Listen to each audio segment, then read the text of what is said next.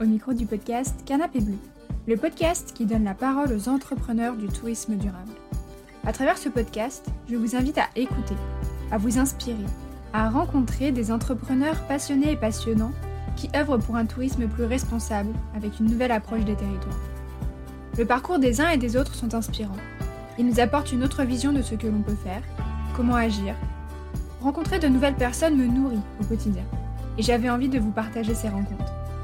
J'ai pensé ce podcast en format long pour pouvoir creuser sur les sujets, les parcours, les motivations des invités, tout en prenant le temps d'aborder les périodes de creux, les sensations d'échec, les changements de direction, pour partager la vraie vie de ce que l'on ne voit pas sur les réseaux.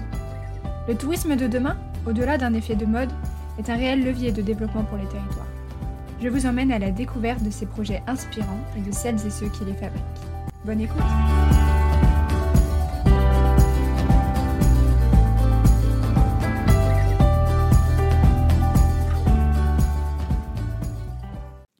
Aujourd'hui, je partage mon micro avec Julien, du compte Instagram Le Point de Départ. Julien est blogueur voyageur et partage ses aventures sur les réseaux sociaux et sur son blog depuis plusieurs années maintenant. En 2020, il part avec son mari en projet Tour du Monde de deux ans, mais rien ne va se passer comme prévu. Retour à la case départ quelques mois plus tard. Ils se lancent alors tous deux dans un road trip de trois mois en France et en 4L. Ce voyage, Julien l'a documenté et raconté dans son livre La France en 4L, actuellement en prévente sur Ulule. Dans cet épisode, Julien nous raconte son parcours de voyageur, ses réflexions, ses prises de conscience.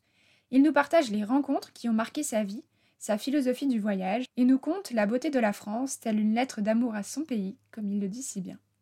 Nous abordons aussi la question de l'auto-édition, de la face cachée derrière l'écriture d'un livre, de la vie de l'entrepreneur. Un échange profondément humain sur les rapports aux autres, à notre territoire, à la ruralité. Je vous laisse découvrir notre conversation. Bonjour Julien, merci euh, d'être sur le podcast Canapé Bleu. Est-ce que pour euh, nos auditeurs, tu pourrais te présenter, expliquer un petit peu qui tu es? Salut Léa, écoute enchanté, merci de me recevoir sur ton podcast. Je suis ravi de prendre place sur ce fameux canapé bleu. Euh, je m'appelle Julien Pirot, du coup j'ai 38 ans, je suis blogueur voyage depuis pas mal d'années maintenant. J'ai commencé par voyager pour mon propre plaisir et puis j'ai rapidement allié cette passion à mon propre métier qui a été celui de la création de contenu. J'ai été attaché de presse pendant 14 ans et j'ai toujours adoré euh, mettre au service de mes projets la, création de contenu, la communication, etc. Et le voyage est devenu euh, ma passion première puisque à force de voyager on y prend rapidement goût et ça a été difficile après de faire autre chose que ça. Alors après, bien sûr, je fais pas que voyager, mais si je ne pouvais faire que voyager, je crois que je ferais que voyager. Forcément, je comprends. Euh, est-ce que tu peux nous expliquer ce que tu fais aujourd'hui concrètement, d'expliquer un petit peu comment tu en es arrivé là, vu que tu nous as parlé un petit peu de tes, différentes casquettes avant euh, d'être blogueur, euh, de creuser un petit peu ton parcours pro et personnel pour dire pourquoi tu fais ça aujourd'hui. Ouais, bah écoute, comme je te disais, j'ai commencé à voyager euh, très tôt. J'ai eu la chance d'avoir euh, des, parents qui m'ont rapidement fait découvrir l'Europe, euh, la France aussi. j'ai rapidement pris goût au voyage parce que pour moi, c'est une école de la vie en fait où on découvre la réalité de, des choses, on rencontre les gens, on rencontre la différence aussi. en France, on a la chance d'avoir beaucoup de mixité, que ce soit en région ou dans les grandes villes. Et j'ai rapidement en fait pris goût à tout ça parce que j'y ai vu une source d'enrichissement personnel, une source d'apprentissage de l'autre, une source de découverte. Et donc au départ, ça a vraiment été un, loisir. Puis petit à petit, j'ai commencé à voyager de façon euh, plus approfondie, en partant de plus en plus longtemps, de en partant de plus en plus loin aussi. Même si j'adore la France, euh, j'ai commencé d'ailleurs à voyager par la France. Puis rapidement, ce qui m'a donné envie d'aller voir ailleurs, c'était un petit peu le goût de l'exotisme, de voir aussi euh, dans d'autres pays ce qui pouvait se passer. Et puis quand tu commences à le faire aussi, tu te rends compte que on n'a pas la façon universelle de penser, on n'a pas forcément toutes les cartes en main non plus. Enfin, c'est ça qui est intéressant, je trouve, c'est de remettre en question la vie qu'on peut mener chez nous, la vie que les autres peuvent mener chez eux et de voir que du coup, euh, il n'y a pas une façon universelle de penser la vie. En fait, il y a différentes façons de le faire. Et, le voyage, petit à petit, est devenu un petit peu euh, ma priorité dans le sens où euh, ben, j'ai conscience depuis toujours qu'on n'a qu'une vie, qu'elle passe très très vite. Et forcément, cet apprentissage que le voyage apporte est devenu pour moi primordial, m'a fait énormément grandir. J'ai commencé à voyager en sac à dos tard. J'ai commencé en 2018 à Bali. J'avais pratiquement la trentaine. Et c'est vrai que j'ai découvert par le sac à dos un autre voyage qui était beaucoup plus authentique, beaucoup plus plus connecté à la vie locale. Et c'est vrai que ça m'a encore plus conforté dans l'idée que cette passion du voyage était quelque part un peu au centre de ma vie, que je voulais tout faire pour voyager le plus possible. Et petit à petit, c'est vrai que j'ai eu la chance par le freelance, le freelancing, je me suis mis à mon compte en 2009 quand le statut a été créé, et j'ai pu, grâce à ce biais-là, un petit peu modeler mon travail autour de mes passions. À la base, comme je te disais, j'étais, j'ai été dans, dans, un premier temps dans le monde du spectacle, j'étais assistant de production, donc j'ai travaillé comme salarié dans le spectacle. Ouais, donc rien à voir au départ. non, au départ, le voyage, c'était vraiment, c'était vraiment une passion, tu vois, sur mon temps libre, et euh, au niveau de mes boulots salariés, j'ai fait euh, des études d'informatique. Et au sortir de ces études d'informatique, j'ai intégré une société de production de spectacles. Et donc, j'ai créé un logiciel pour gérer la société, mais c'était vraiment lié autour de la billetterie, euh, la vente de billetterie de spectacles, etc. Donc, vraiment rien à voir avec le voyage. Mais j'ai toujours eu ce goût, en fait, de créer soit des logiciels, des applications, soit des systèmes, donc ça passe par le web beaucoup, au service de mes projets pour mettre en valeur mes projets. Et c'est ce qui a donné, je pense, lieu au fait que j'ai commencé à collaborer avec des artistes, puisqu'en étant dans le spectacle, j'ai approché les artistes, le milieu artistique, l'industrie de la musique.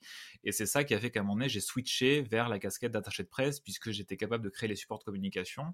Et un jour, euh, bah, des artistes m'ont demandé de les aider à aller un petit peu plus loin, de faire leur, leur promotion. Et c'est vraiment sur le tas que j'ai appris ce métier d'attaché de presse, que j'ai adoré, puisqu'il y avait un côté très artisanal à tout ça.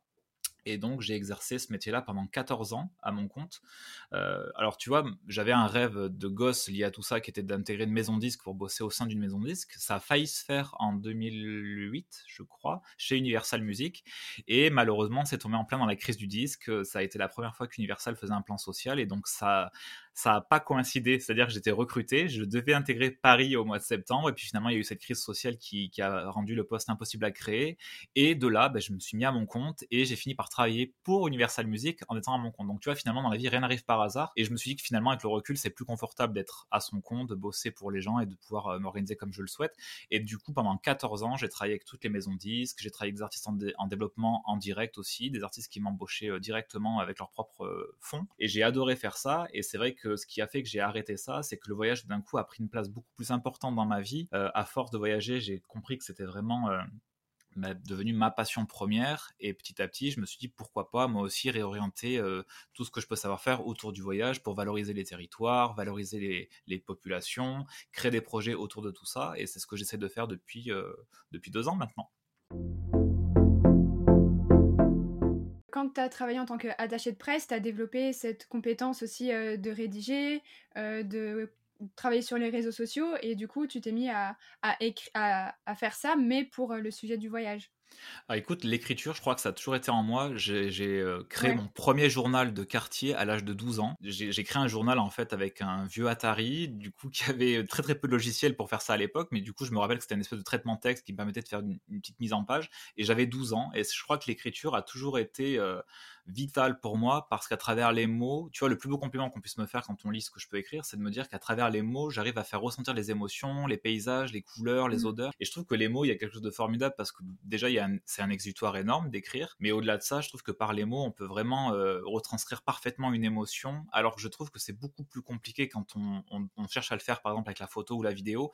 J'y trouve une forme d'intrusion, en fait, qui casse un petit peu la véracité du moment. Je trouve que les mots permettent vraiment de, de raconter une émotion a posteriori, de le faire de la façon la plus, euh, la plus forte qui soit. J'ai toujours eu du mal, en fait, quand il y a des moments d'émotion ou des rencontres avec des populations, etc., à y inclure un téléphone, euh, un appareil photo ou une caméra, parce que j'ai le sentiment que ça vient un petit peu bouleverser la véracité d'un moment qui pourrait être totalement pur et authentique. Et c'est vrai que j'ai toujours aimé écrire, donc je le fais. Et, et c'est vrai qu'aujourd'hui, à l'époque des réseaux sociaux, ce qui est un petit peu compliqué, c'est qu'on est un petit peu poussé à créer du contenu visuel.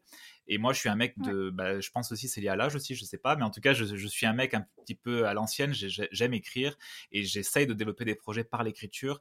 Et c'est pas toujours évident d'allier euh, l'écriture et la promotion qui passe par des réseaux qui sont eux beaucoup plus visuels que textuels. Donc, tu vois, il faut essayer de de s'adapter aussi et c'est pas toujours évident. Ouais, du coup, pour faire la promotion de ce que tu écris, tu as besoin des réseaux sociaux. Les réseaux sociaux, c'est de l'image, et du coup, tu dois forcément passer par cette case euh, de, de l'image, en fait, pour euh, mettre en avant ce que, ce que tu écris.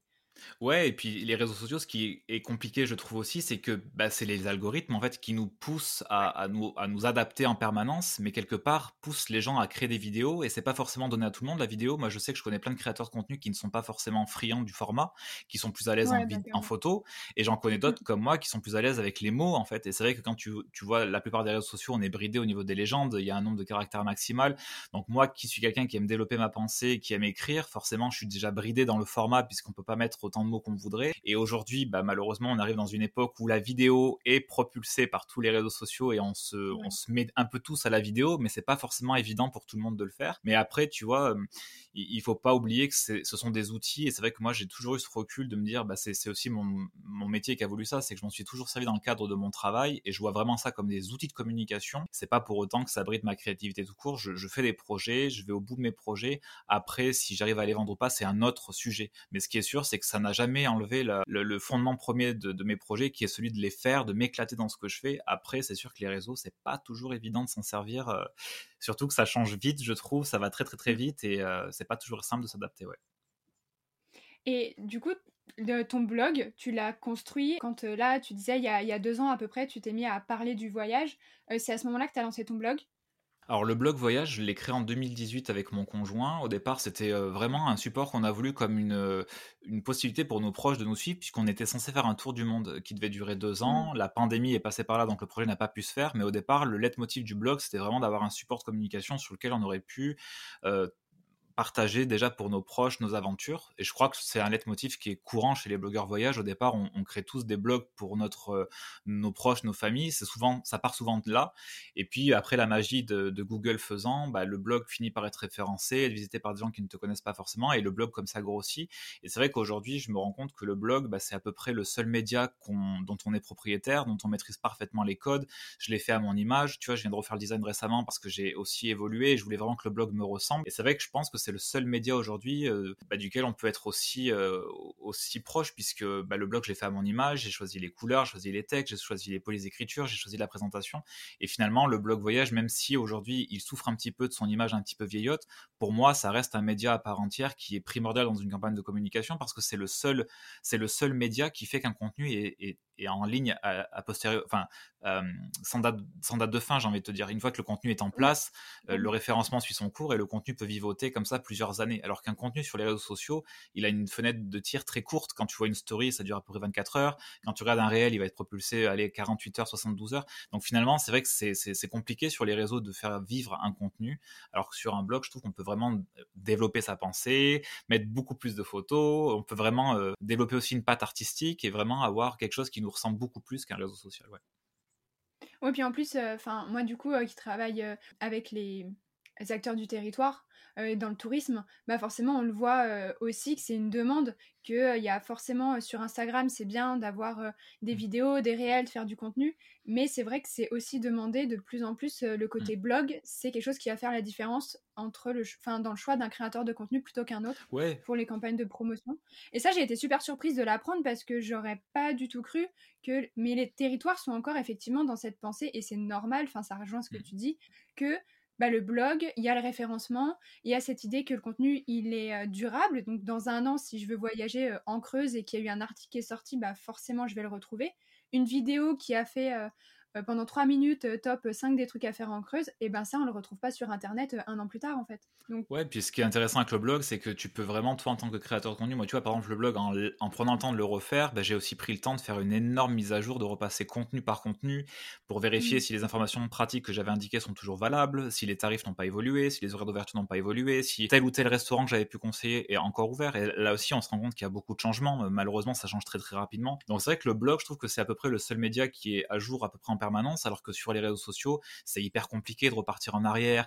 Euh, quand c'est un post photo avec une légende, tu peux modifier à la rigueur la légende, mais quand c'est une vidéo dans laquelle tu as conseillé un restaurant et que le restaurant n'existe plus, à part euh, supprimer ton réel, etc., tu vois, c'est compliqué de tenir à jour euh, les réseaux. Donc je trouve que le blog, il, a ce côté aussi évolutif, il a ce, côté périn qui est hyper intéressant, mais c'est vrai qu'après, il faut que nous, les blogueurs voyage, on, on lutte parce que j'ai l'impression que le blog est un petit peu dévalué aujourd'hui, il est un petit peu relégué au second plan. Je vois voit bien quand on essaie de décrocher des contrats avec les acteurs du tourisme, ce sont souvent les chiffres des réseaux sociaux qui, rentrent d'abord en ligne de compte avant les audiences du blog.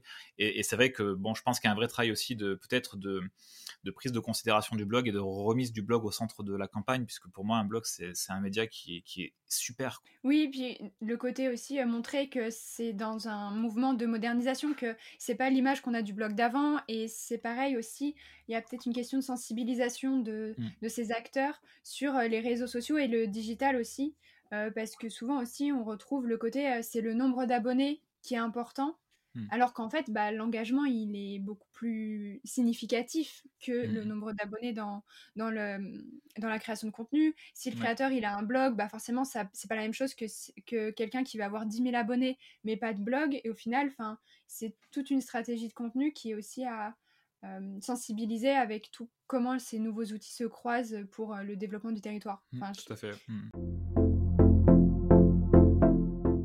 disais tout à l'heure que, le blog c'était pour votre, euh, euh, votre tour du monde. le tour du monde, c'est pas fait. Enfin, vous, êtes, vous étiez parti au départ et puis vous êtes revenu pour le Covid. Oui, écoute, ce qui s'est passé exactement pour faire court, puisque cette histoire, je l'ai déjà racontée plusieurs fois, mais en gros, on est parti en janvier 2020 pour un tour du monde qui devait durer deux ans. Et au départ, on était censé faire 24 euh, pays en deux ans, ce qui était hyper ambitieux. Avec le recul, quand je le dis, je, trouve que c'était hyper ambitieux, mais c'était le projet. Et malheureusement, au bout de trois semaines au Sri Lanka, je me suis blessé et ça a conduit lieu à un rapatriement, puisque la convalescence était trop longue et on avait fait le choix de rentrer. Et derrière, malheureusement, la pandémie est arrivée en Europe dans les, les jours qu'on suivi. Et puis l'histoire qui a suivi, on l'a toutes et tous vécu, cette pandémie terrible qui nous a cloisonné 2-3 euh, ans à la maison. Et au départ, on était vraiment dans l'espoir de repartir. On a patienté chez les uns, chez les autres, en attendant de pouvoir repartir. Et puis finalement, tu vois, on s'est aussi dit que ce tour du monde, euh, euh, sans l'idéaliser, mais en tout cas, on voulait le vivre avec la plus grande liberté possible. Et je trouvais ça, en fait, complètement dé déstabilisant de se dire qu'on allait repartir dans un tour du monde, mais avec le masque, avec la peur de l'autre, ou potentiellement mmh. représenter une peur pour les autres, etc. Et finalement, ce projet, tout d'un coup, est devenu beaucoup moins intéressant dans le sens où bah, un tour du monde, par définition, c'est la liberté, c'est la rencontre de l'autre, c'est euh, le lâcher prise. Et là, dans cette pandémie, c'est vrai qu'on était dans, des, bah, dans tout l'inverse, en fait, avoir peur des autres, etc. Et finalement, c'est vrai que dans nos têtes, ce projet, petit à petit, a, bah, diminuer en ampleur et on s'est rendu compte surtout et c'est là où ça va faire lien avec ce qu'on va se dire euh, sur la France en 4L ouais, c'est que surtout que je te posais cette question. Ouais dans, dans, les 24 pays ce qui était complètement et, je pense que c'est c'est un quelque chose qui est commun avec la plupart des tours du monde il n'y avait pas la France dans ces 24 pays. Et tout d'un coup, quand on a eu le temps de se poser, de réfléchir à notre projet, on s'est dit, mais attends, mais on est complètement euh, zinzin, on va partir deux ans en tour du monde, et dans ces pays-là, il n'y a pas la France parce qu'on se dit toujours que la France, on est français, on a le temps, on aura le temps plus tard, euh, on y vit. Mais en fait, concrètement, quand tu regardes ce qui se passe, on se lance jamais et on repousse tout le temps à plus tard la France, alors qu'en France, il y a des choses merveilleuses à y faire. Donc en fait, on repoussait sans arrêt le fait de découvrir la France, mais finalement, quand euh, cette pandémie euh, est arrivée, on s'est dit, mais qu'est-ce qu'on fait? Et en fait, qu'est-ce qu'on a fait? Ben, On a acheté une 4L euh, en mai 2020, en pleine pandémie, et on est parti euh, au déconfinement pour faire un tour de France de trois mois, qui a duré pile euh, trois mois entre les deux confinements, et on a découvert notre propre pays, en fait. Et c'est vrai que avec le recul, tu dis, c'est beaucoup plus logique finalement de partir sur l'idée de connaître déjà son propre pays, et ensuite d'aller mmh. voir pourquoi pas ce qui se passe ailleurs, quoi. Parce que avant, tu avais déjà voyagé en France, tu avais déjà découvert certains lieux et aussi, tu es originaire d'où? Ouais, je suis né à Valence, dans la Drôme, dans le 26. Euh, Raviol du Dauphiné à fond, bien sûr. Donc ça, c'est mon, mon, fief. La Drôme, Drôme Ardèche, c'est vraiment là où j'ai passé toute mon enfance et, j'adore y retourner à chaque fois. Ensuite, quand mes parents ont divorcé, j'ai vécu 20 ans dans le sud de la France, entre Montpellier et Nîmes. Donc j'ai eu l'occasion de bien vadrouiller sur tout le littoral français, plutôt côté Côte d'Azur, euh, dans, dans l'est du pays, du coup. ouais. Et j'ai eu la chance aussi, alors ça, je le dis parce qu'effectivement, avant de me mettre dans le grand bain du freelancing, j'ai quitté mon dernier poste salarié. J'ai toujours été en CDI dans ma carrière, j'ai eu cette chance-là. Et j'ai quitté mon dernier CDI en 2012. Et j'ai fait un road trip de deux mois en 206, en dormant dans ma 206 à l'époque, il n'y avait pas les réseaux sociaux. Donc, tu vois, ça aurait été une aventure un peu fun à partager, mais il n'y avait pas les réseaux sociaux à l'époque. Enfin, je crois que c'était le tout début d'Instagram. Et donc, si je me revois partager sur Instagram, mais c'était pas l'Instagram d'aujourd'hui, c'était un Instagram où on partageait sans se prendre la tête. Et du coup, je suis parti deux mois faire le tour de France en 206, donc toutes les régions de France aussi, un peu comme ce qu'on a fait en 4L, euh, en solo, voilà, pour me vider la tête avant de partir dans le bain du freelancing. Et donc, j'avais déjà, si tu veux, de mon côté, pas mal écumé le pays, entre mes propres week-ends, par-ci par-là, le fait que je vivais pendant 20 ans dans le sud de la France, etc.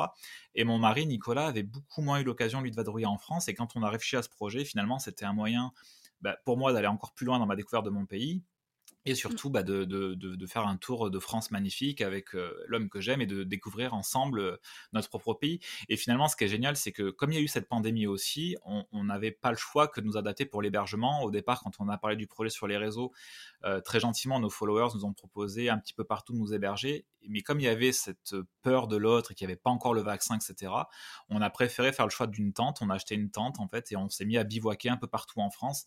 Et finalement, tu vois, c'est vrai que s'adapter à la situation, ça a été formidable d'expérience parce que finalement, s'il n'y avait pas eu cette pandémie, bah, il n'y aurait peut-être pas eu le road trip en 4L, on n'aurait sûrement jamais fait du bivouac comme ça dans notre vie. Alors finalement, euh, bah, on a acheté la 4L, on a fait ça. aventure en fait. Ouais, ouais c'est ça, c'est ça. Et le bivouac, c'était génial parce qu'on a vraiment. Alors, bivouaquer en montagne, je pense que c'est plutôt facile, mais bivouaquer comme on l'a fait au bord d'un cimetière, au bord d'un stade de foot, dans un champ agricole, mmh. se réveiller alors qu'il y a des vaches qui viennent brouter le matin parce que c'est leur champ. Enfin, tu vois, ça a été ça a été autant d'expériences formidables qui ne seraient sans doute jamais arrivées s'il n'y avait pas eu cette pandémie. Quoi. Ouais, et, et, justement, le bivouac, euh, c'est facile en France? Comment ça se passe? Oui, bah, les règles du bivouac, elles sont simples en France, c'est qu'en gros, il est autorisé partout, ce n'est pas interdit. La loi est simple, elle explique en gros, le bivouac, c'est une tolérance. Euh, en gros, on peut planter sa tente au coucher du soleil et lever le camp au lever du soleil. En gros, il faut juste considérer que c'est pour passer une nuit. Euh, bien sûr qu'il va de soi qu'il faut respecter les lieux, faut pas polluer les lieux, faut pas s'étaler, faut pas, enfin, c'est pas du camping sauvage non plus. Donc, c'est toléré. Et après, ce qui était compliqué dans notre cas, c'est que bah, ça a été la découverte de la route. C'est-à-dire quand tu arrives, par exemple, sur la côte d'Azur où les paysages sont etc., c'est très compliqué de planter une tente puisque les paysages sont pas très plats. Quand on est arrivé dans certaines zones de Normandie, etc., où il y avait eu des intempéries, où les terrains sont ploc-ploc, et, et, du coup, bah voilà, quand tu arrives au Pays Basque, qu'on s'est gelé, gelé les biches et que du coup tu fais du bivouac et que tu te réveilles qui fait euh, je sais pas combien de degrés, tu vois, c'est pas toujours simple, mais en tout cas, ce qui est super, c'est que bah, finalement, tu te rends compte qu'en France, on a des coins formidables pour, pour bivouaquer et tout d'un coup, tu es connecté à la nature et ça, c'est aux portes des villes. quoi. Il n'y a pas besoin d'aller très loin finalement pour être en pleine nature. Donc ça, c'est formidable en fait. Ouais, tu étais vraiment dans les... Au final, c'était l'esprit un peu la micro-aventure qui est à, à, côté de chez toi. Il n'y a pas eu besoin de voyager pour faire cette expérience de euh, la nature, des beaux paysages, de, de la simplicité, euh, justement, où ça vous a reconnecté. Enfin, le fait qu'il y ait la pandémie, ça vous a permis de d'être ouais. dans cette euh, aventure euh, complète, quoi. Bah déjà, et pas dans la facilité.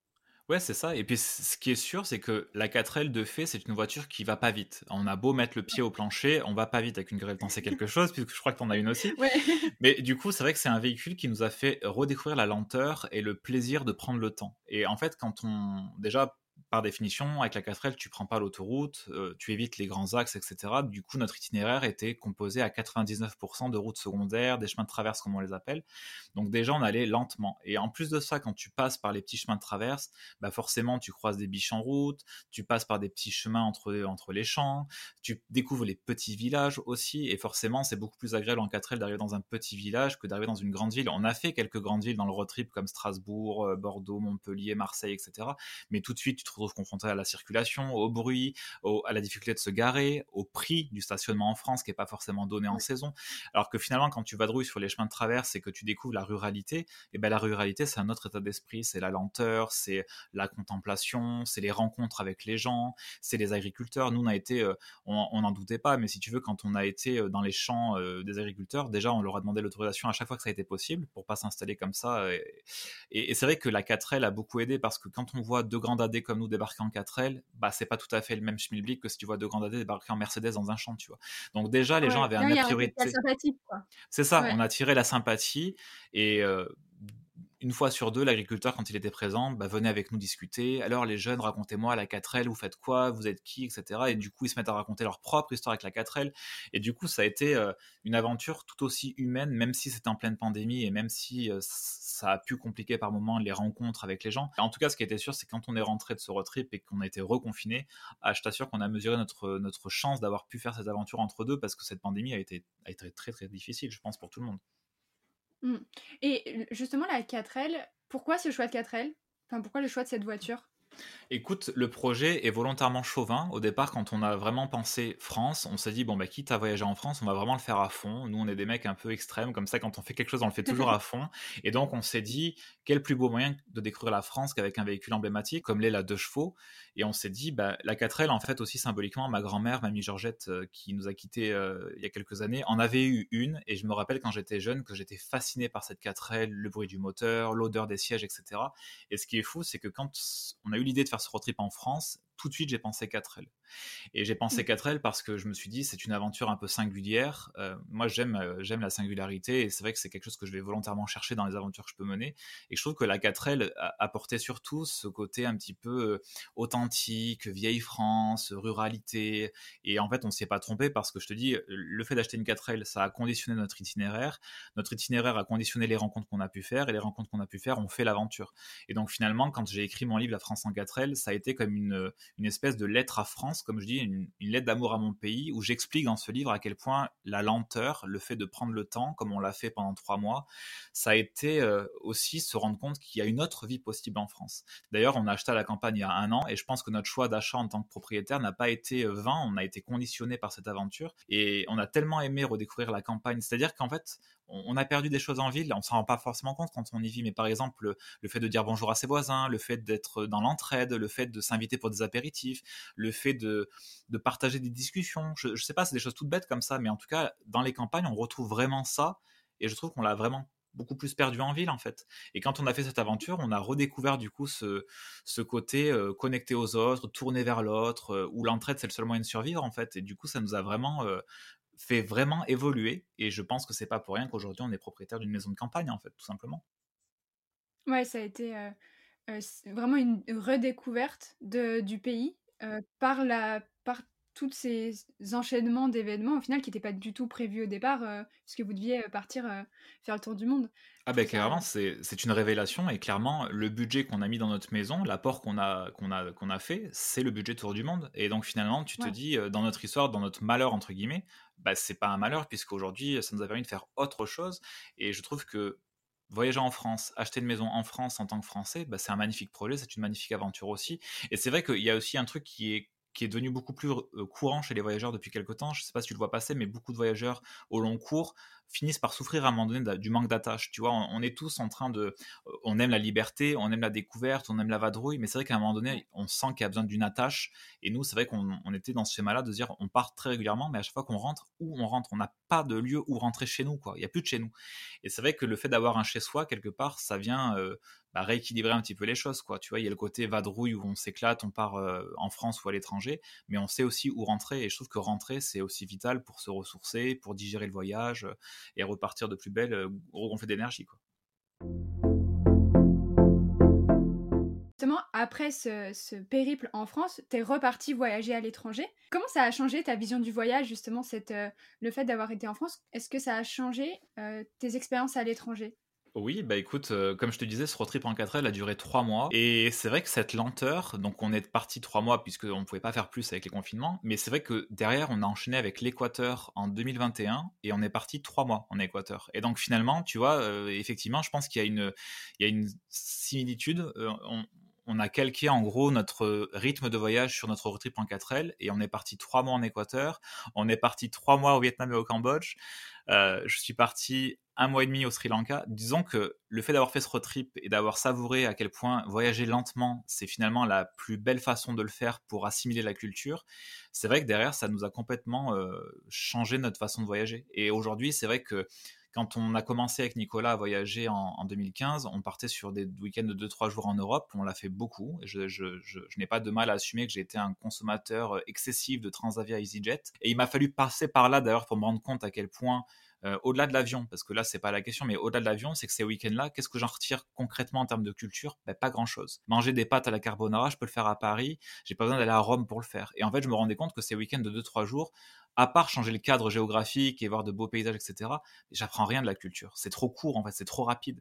Et donc aujourd'hui, ça m'intéresse plus de le faire. Et quelque part, je suis un peu dans le schéma où je me dis c'est trois mois ou rien. J'exagère quand je dis ça parce que je suis parti un mois un mois et demi au Sri Lanka et c'était génial. J'ai eu le temps de faire le tour du pays. Mais disons qu'aujourd'hui, avec Nico, on préfère se consacrer trois mois à faire un beau voyage par an plutôt que de partir 15 jours par-ci, 10 jours par-là, 2 jours par-là. Parce qu'en fait, concrètement, bon, ça aussi peut-être avec notre âge, on a 40 ans tous les deux bientôt, on se rend compte que pour apprendre des autres, pour créer un climat de confiance aussi où les gens vont nous ouvrir leurs portes, vont nous ouvrir leur cœur, etc. Ça, prend du temps, quoi. Tu peux pas arriver chez quelqu'un et espérer. Et finalement, quand on a eu la, chance de faire ce trip en 4L et qu'on voyait à quel point cette lenteur nous permettait de vraiment comprendre les régions, les singularités, euh, ce qui fait la France, ce qui fait la richesse de la France, la mixité. On parle beaucoup de chauvinisme, mais il y a aussi beaucoup de régionalisme.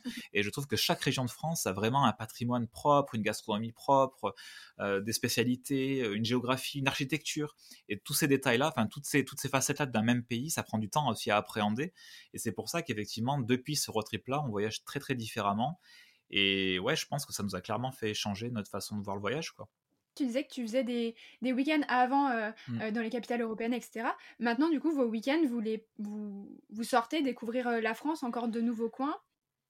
Et écoute, c'est l'objectif de cette année. Pas tant que ça. Euh, si, si, l'an dernier, on ne l'a pas trouvé puisqu'on a acheté une maison de campagne et les travaux prennent du temps. Mais disons que oui, cette année, l'idée, ça va être beaucoup plus. Euh, tu vois, par exemple, là, on est euh, dans, le, dans, dans, la Vienne et c'est vrai qu'on a commencé déjà à explorer un petit peu notre département. Moi, à côté, j'ai signé un projet avec un éditeur aussi où je, vais je suis missionné pour écrire un guide sur la Charente qui sortira en 2025. Et le fait d'avoir ce contrat-là, bah, ça me permet de vadrouiller dans tout le département limitrophe et de découvrir du coup tous les petits villages qui font la singularité de la Charente, etc. Et donc, oui, effectivement, l'idée, c'est de continuer sur la lancée du Road 4L, d'explorer toujours plus euh, notre propre pays. Déjà, on, explore beaucoup plus autour de chez nous, ce qui est aussi nouveau pour nous, parce que tu vois, on parlait de voyage en France, mais en fait, il y a le voyage local aussi, et nous, on habite dans le 86, et déjà dans le 86, il y a à faire, la Charente, il y a à faire, la Charente-Maritime, il y a à faire. Donc déjà, je pense que le... Euh, prendre le temps de voyager autour de chez soi, ça prend déjà beaucoup de temps et il n'y a pas besoin effectivement d'aller euh, très très loin pour être dépaysé. Hein. Ouais, complètement. Hein. Bah, de toute façon, là, en Auvergne, moi qui habite Clermont-Ferrand, je le vois complètement que on est tout de suite dans des paysages selon si on va dans la chaîne des Puys, dans le Sancy, dans le Livradois-Forez ou euh, au fin fond de l'Allier, on est complètement euh, dans des atmosphères différentes à hmm. une demi-heure, 45 minutes de Clermont-Ferrand. quoi. Tu vois, l'Auvergne, c'est un de nos regrets parce qu'effectivement, dans le livre, tu, verras sûrement dans, mon, livre, on, y est passé en Auvergne, mais la météo n'a pas permis malheureusement qu'on explore plus que ça l'Auvergne. C'était en fin de, de, road trip et c'est vrai qu'on a dû un petit peu abréger. Mais c'est vrai que ce livre aussi, ça a été l'occasion de me rendre compte que j'ai eu beau écrire 300 pages euh, je, pense que ça représente peut-être un dixième de la France. C'est tellement un pays riche, vaste, il y a tellement de choses à raconter je me suis rendu compte finalement que c'est inépuisable finalement euh, la, France. Et quelque part, tu vois, on va toujours chercher un petit peu ailleurs, euh, voir ce qui s'y passe. Mais c'est vrai qu'il y a déjà tellement à découvrir dans notre propre pays. Et c'est vrai que quand j'en parle avec les gens, ce qui est souvent récurrent aussi, qui fait qu'on ne met pas forcément la France dans les priorités, c'est le budget. C'est vrai que voyager en France, c'est pas forcément donné. Mais quelque part, euh, à travers ce livre et cette aventure, j'ai aussi voulu montrer que il y a des solutions qui existent. Parce qu'effectivement, le voyage comme ça, si on envisage un voyage en France en prenant des hôtels, en prenant les autoroutes, en payant tous les parkings oui, c'est un budget, mais on peut aussi très bien se dire qu'on va voyager sur les routes secondaires, euh, dormir chez l'habitant, dormir en tente, bivouaquer, pique-niquer, euh, adopter un véhicule qui est peut-être moins énergivore, etc. Donc, tu vois, il y, a des voyageurs, par exemple, qui font des aventures en, vélo, qui partent deux, trois mois sur les routes en vélo, qui montrent que c'est possible, qu'on peut bivouaquer. Et donc, en fait, je pense que ce qui est important, c'est de se dire que euh, ça dépend de quel voyage on parle. Voyager en France, ça peut être cher, mais ça peut aussi être très accessible. Tout dépend de quelle forme de voyage on parle. Et euh, je pense qu'on a toutes les possibilités aujourd'hui pour le faire euh, de, la manière qui correspond le plus à notre budget, en fait. C'est pas un frein, le budget, c'est juste l'imaginaire du voyage qui est à revoir. Tu vois, je pense que c'est aussi l'idée de ce livre, c'est de montrer que peu importe qu'on voyage en France ou à l'étranger, ce qui est important, c'est la façon dont on va le faire. C'est sûr qu'on va peut-être pas voyager en France de la même façon qu'on voyagera en Asie parce que c'est pas les mêmes budgets, mais c'est possible de le faire. Oui, puisque j'aime bien aussi dans cette philosophie du voyage en France et repenser la philosophie du voyage, c'est que on peut voyager euh, une journée, deux mmh. jours, enfin, et, le week-end en fait en allant à côté de chez soi. Il n'y a pas besoin d'avoir 15 euh, jours, 3 semaines, de poser tous ces RTT pour voyager entre guillemets, qui a aussi ce côté que rompre avec euh, son schéma quotidien, ça peut aussi se faire à côté de chez soi, ou parfois juste prendre une nuit d'hôtel dans, dans une nuit d'hôtel ou une nuit dans un gîte à une heure de chez soi au milieu des montagnes ou quoi. je trouve que c'est aussi ça le voyage entre guillemets donc et on peut le faire différemment aussi bien en temps qu'en argent on a des choses que nous permettent la France aussi on peut complètement repenser cette philosophie du voyage aussi bien dans le sens où dans cette démarche aussi écologique, on veut moins prendre l'avion, mais aussi tout simplement de dire, bah, j'ai pas 36 000, de, 36 000 RTT ou congés payés, je peux euh, partir euh, le week-end, une journée, m'évader Et c'est aussi là que commence le voyage, j'ai envie de dire aussi quoi. Ouais, tout à fait, tout à fait. Mais c'est là où je pense que les blogueurs, les créateurs de contenu ont un, rôle majeur à jouer et le font déjà très très bien. Moi, je, suis admiratif de voir tous mes confrères, mes consoeurs qui font ces contenus justement pour essayer de euh, réinventer un petit peu l'imaginaire du voyage parce que pendant longtemps, ça a été euh, le voyage en avion qui a été euh, vraiment, je pense, dans l'imaginaire collectif, c'était le voyage. Sauf qu'aujourd'hui, le voyage, c'est aller loin, quoi. Oui, voilà, le voyage, c'était souvent aller loin, sauf qu'aujourd'hui, on se rend compte que voyager, c'est déjà voyager autour de chez soi, c'est euh, voyager aussi en soi. Cette pandémie nous a bien montré que voyager le voyage intérieur, c'est un voyage aussi. Et finalement, tu vois, mmh. aujourd'hui, je suis très heureux d'être arrivé au stade où je me rends compte que j'ai pas forcément besoin d'aller loin pour euh, ressentir cet exotisme-là. J'ai juste besoin, en fait, d'aller là où euh, mon cœur me porte et euh, en France, je me suis senti souvent dépaysé, ne serait-ce que dans les régions, parce que, encore une fois, quand tu prends le temps de parler avec les vrais gens des régions, qui te racontent leur histoire, qui te racontent l'histoire de la région, l'histoire d'un monument, l'histoire d'un lieu, bah, tu es aussi dépaysé. Et en fait, c'est la France est très riche, mais c'est vrai que dans l'imaginaire collectif, je pense qu'on associe trop le voyage au lointain, alors que le voyage, c'est juste déjà autour de chez soi, dans son propre village, dans, sa propre, dans son propre département. Et c'est vrai que quand j'ai euh, un petit peu candidaté pour écrire ce guide de mon département, euh, j'y ai vu une façon de de me donner un leitmotiv, de sortir de mon bureau, d'aller volontairement à la rencontre de mon département et de, tu vois, de, de volontaire. En fait, j'ai provoqué la chose parce que je voulais volontairement avoir un projet qui me fasse déjà voyager autour de chez moi. Et ça, c'est quelque chose dont je suis très très heureux. On a cette tendance aussi avec les réseaux sociaux de se dire, bah moi aussi j'y étais. Mmh. Euh, à, Bali, dans toutes ces destinations un petit peu euh, phares, et de prendre la photo Instagrammable qui dit j'y étais. Et, du coup, euh, en fait, en France, on peut le faire aussi et montrer des paysages sublimes, plus ou moins connus. Dernièrement, je voyais passer beaucoup la, la trend qui veut que les gens cochent la liste des pays qu'ils ont vraiment visités, etc. Et, en fait, la réponse mmh. que j'y fais à ça, je me dis, euh, puisque je me permets d'en parler, puisque je l'ai eu fait à une époque aussi, donc c'est pour ça que je me permets d'avoir un jugement, c'est que j'ai été aussi cette personne-là qui faisait ce genre de liste. Mais finalement, quand tu te, tu prends un petit peu de recul, tu te dis, ok, dans quel pays, quel pays j'ai concrètement appréhendé? Parce que mettre le pied dans un pays, y passer deux jours, c'est pas faire le pays. Quand tu, quand tu passes euh, mmh. dix jours à Bali, tu dis j'ai fait l'Indonésie, non, non, non. Euh, ou j'ai fait Bali, non, non. Tu as posé le pied à Bali, mais concrètement, est-ce que tu connais Bali? J'en suis pas sûr. Quand je, vais, quand je te dis que j'ai passé, par exemple, un mois au Cambodge, j'ai fait, j'ai fait le tour du Cambodge, mais j'y ai passé qu'un mois. J'ai fait le Cambodge entre guillemets, parce que si tu vas par là, pour vraiment appréhender le Cambodge de son histoire, qui est une histoire lourde, c'est compliqué. J'ai passé trois mois en Équateur. Alors j'ai eu la chance de faire le tour de l'Équateur. Donc je peux dire que l'Équateur, je l'ai fait. Mais par exemple, je dirais pas que j'ai fait l'Italie, que j'ai fait l'Espagne, que j'ai fait le Portugal, parce que pour y avoir passé deux trois jours par-ci, deux trois jours par-là dans, dans, les grandes villes, non, j'ai pas fait l'Italie. Et c'est vrai que je trouve que ce genre de liste, en fait, c'est un petit peu fausser le truc, parce que ok, pour l'ego, c'est sympa de dire j'ai fait 57 pays sur 224 mais concrètement, combien de pays tu as réellement appréhendé en termes de culture? Bah, je suis sûr que la liste est beaucoup plus courte en fait. Et c'est pour ça que la France, elle, a, toujours été au cœur de, mes voyages.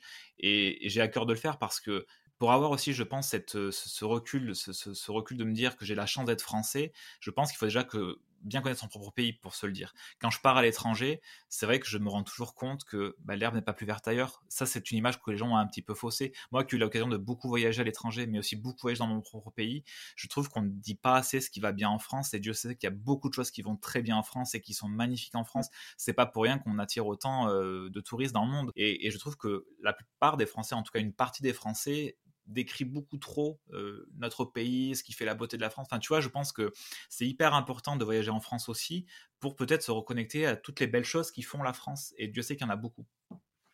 Oui, sortir aussi. Euh, bah, en fait, en plus, on va. Euh, il y, a deux couches dans le voyage. Il y a le voyage à l'étranger, on veut cocher cette liste de destinations, comme tu le dis, et le fait de bien visiter le pays.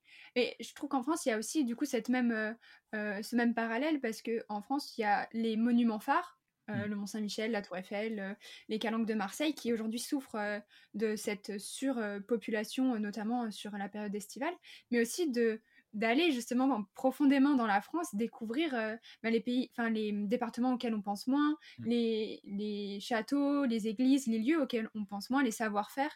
Et je trouve que ça, c'est encore une autre vision du voyage en France. Et, pas, et, on retrouve vachement ce parallèle entre le voyage à l'étranger, de prendre cette photo Instagrammable, et on retrouve la même chose en France. Et justement, ton travail et ce que font aussi d'autres blogueurs, c'est de montrer une autre facette de la France qui est tout aussi belle à découvrir. Euh. Pour dans ton sens, que je comprends tout à fait qu'un Français veuille, tu vois, cocher la case euh, le Mont Saint-Michel, euh, la Tour Eiffel, la Dune du Pilat, etc.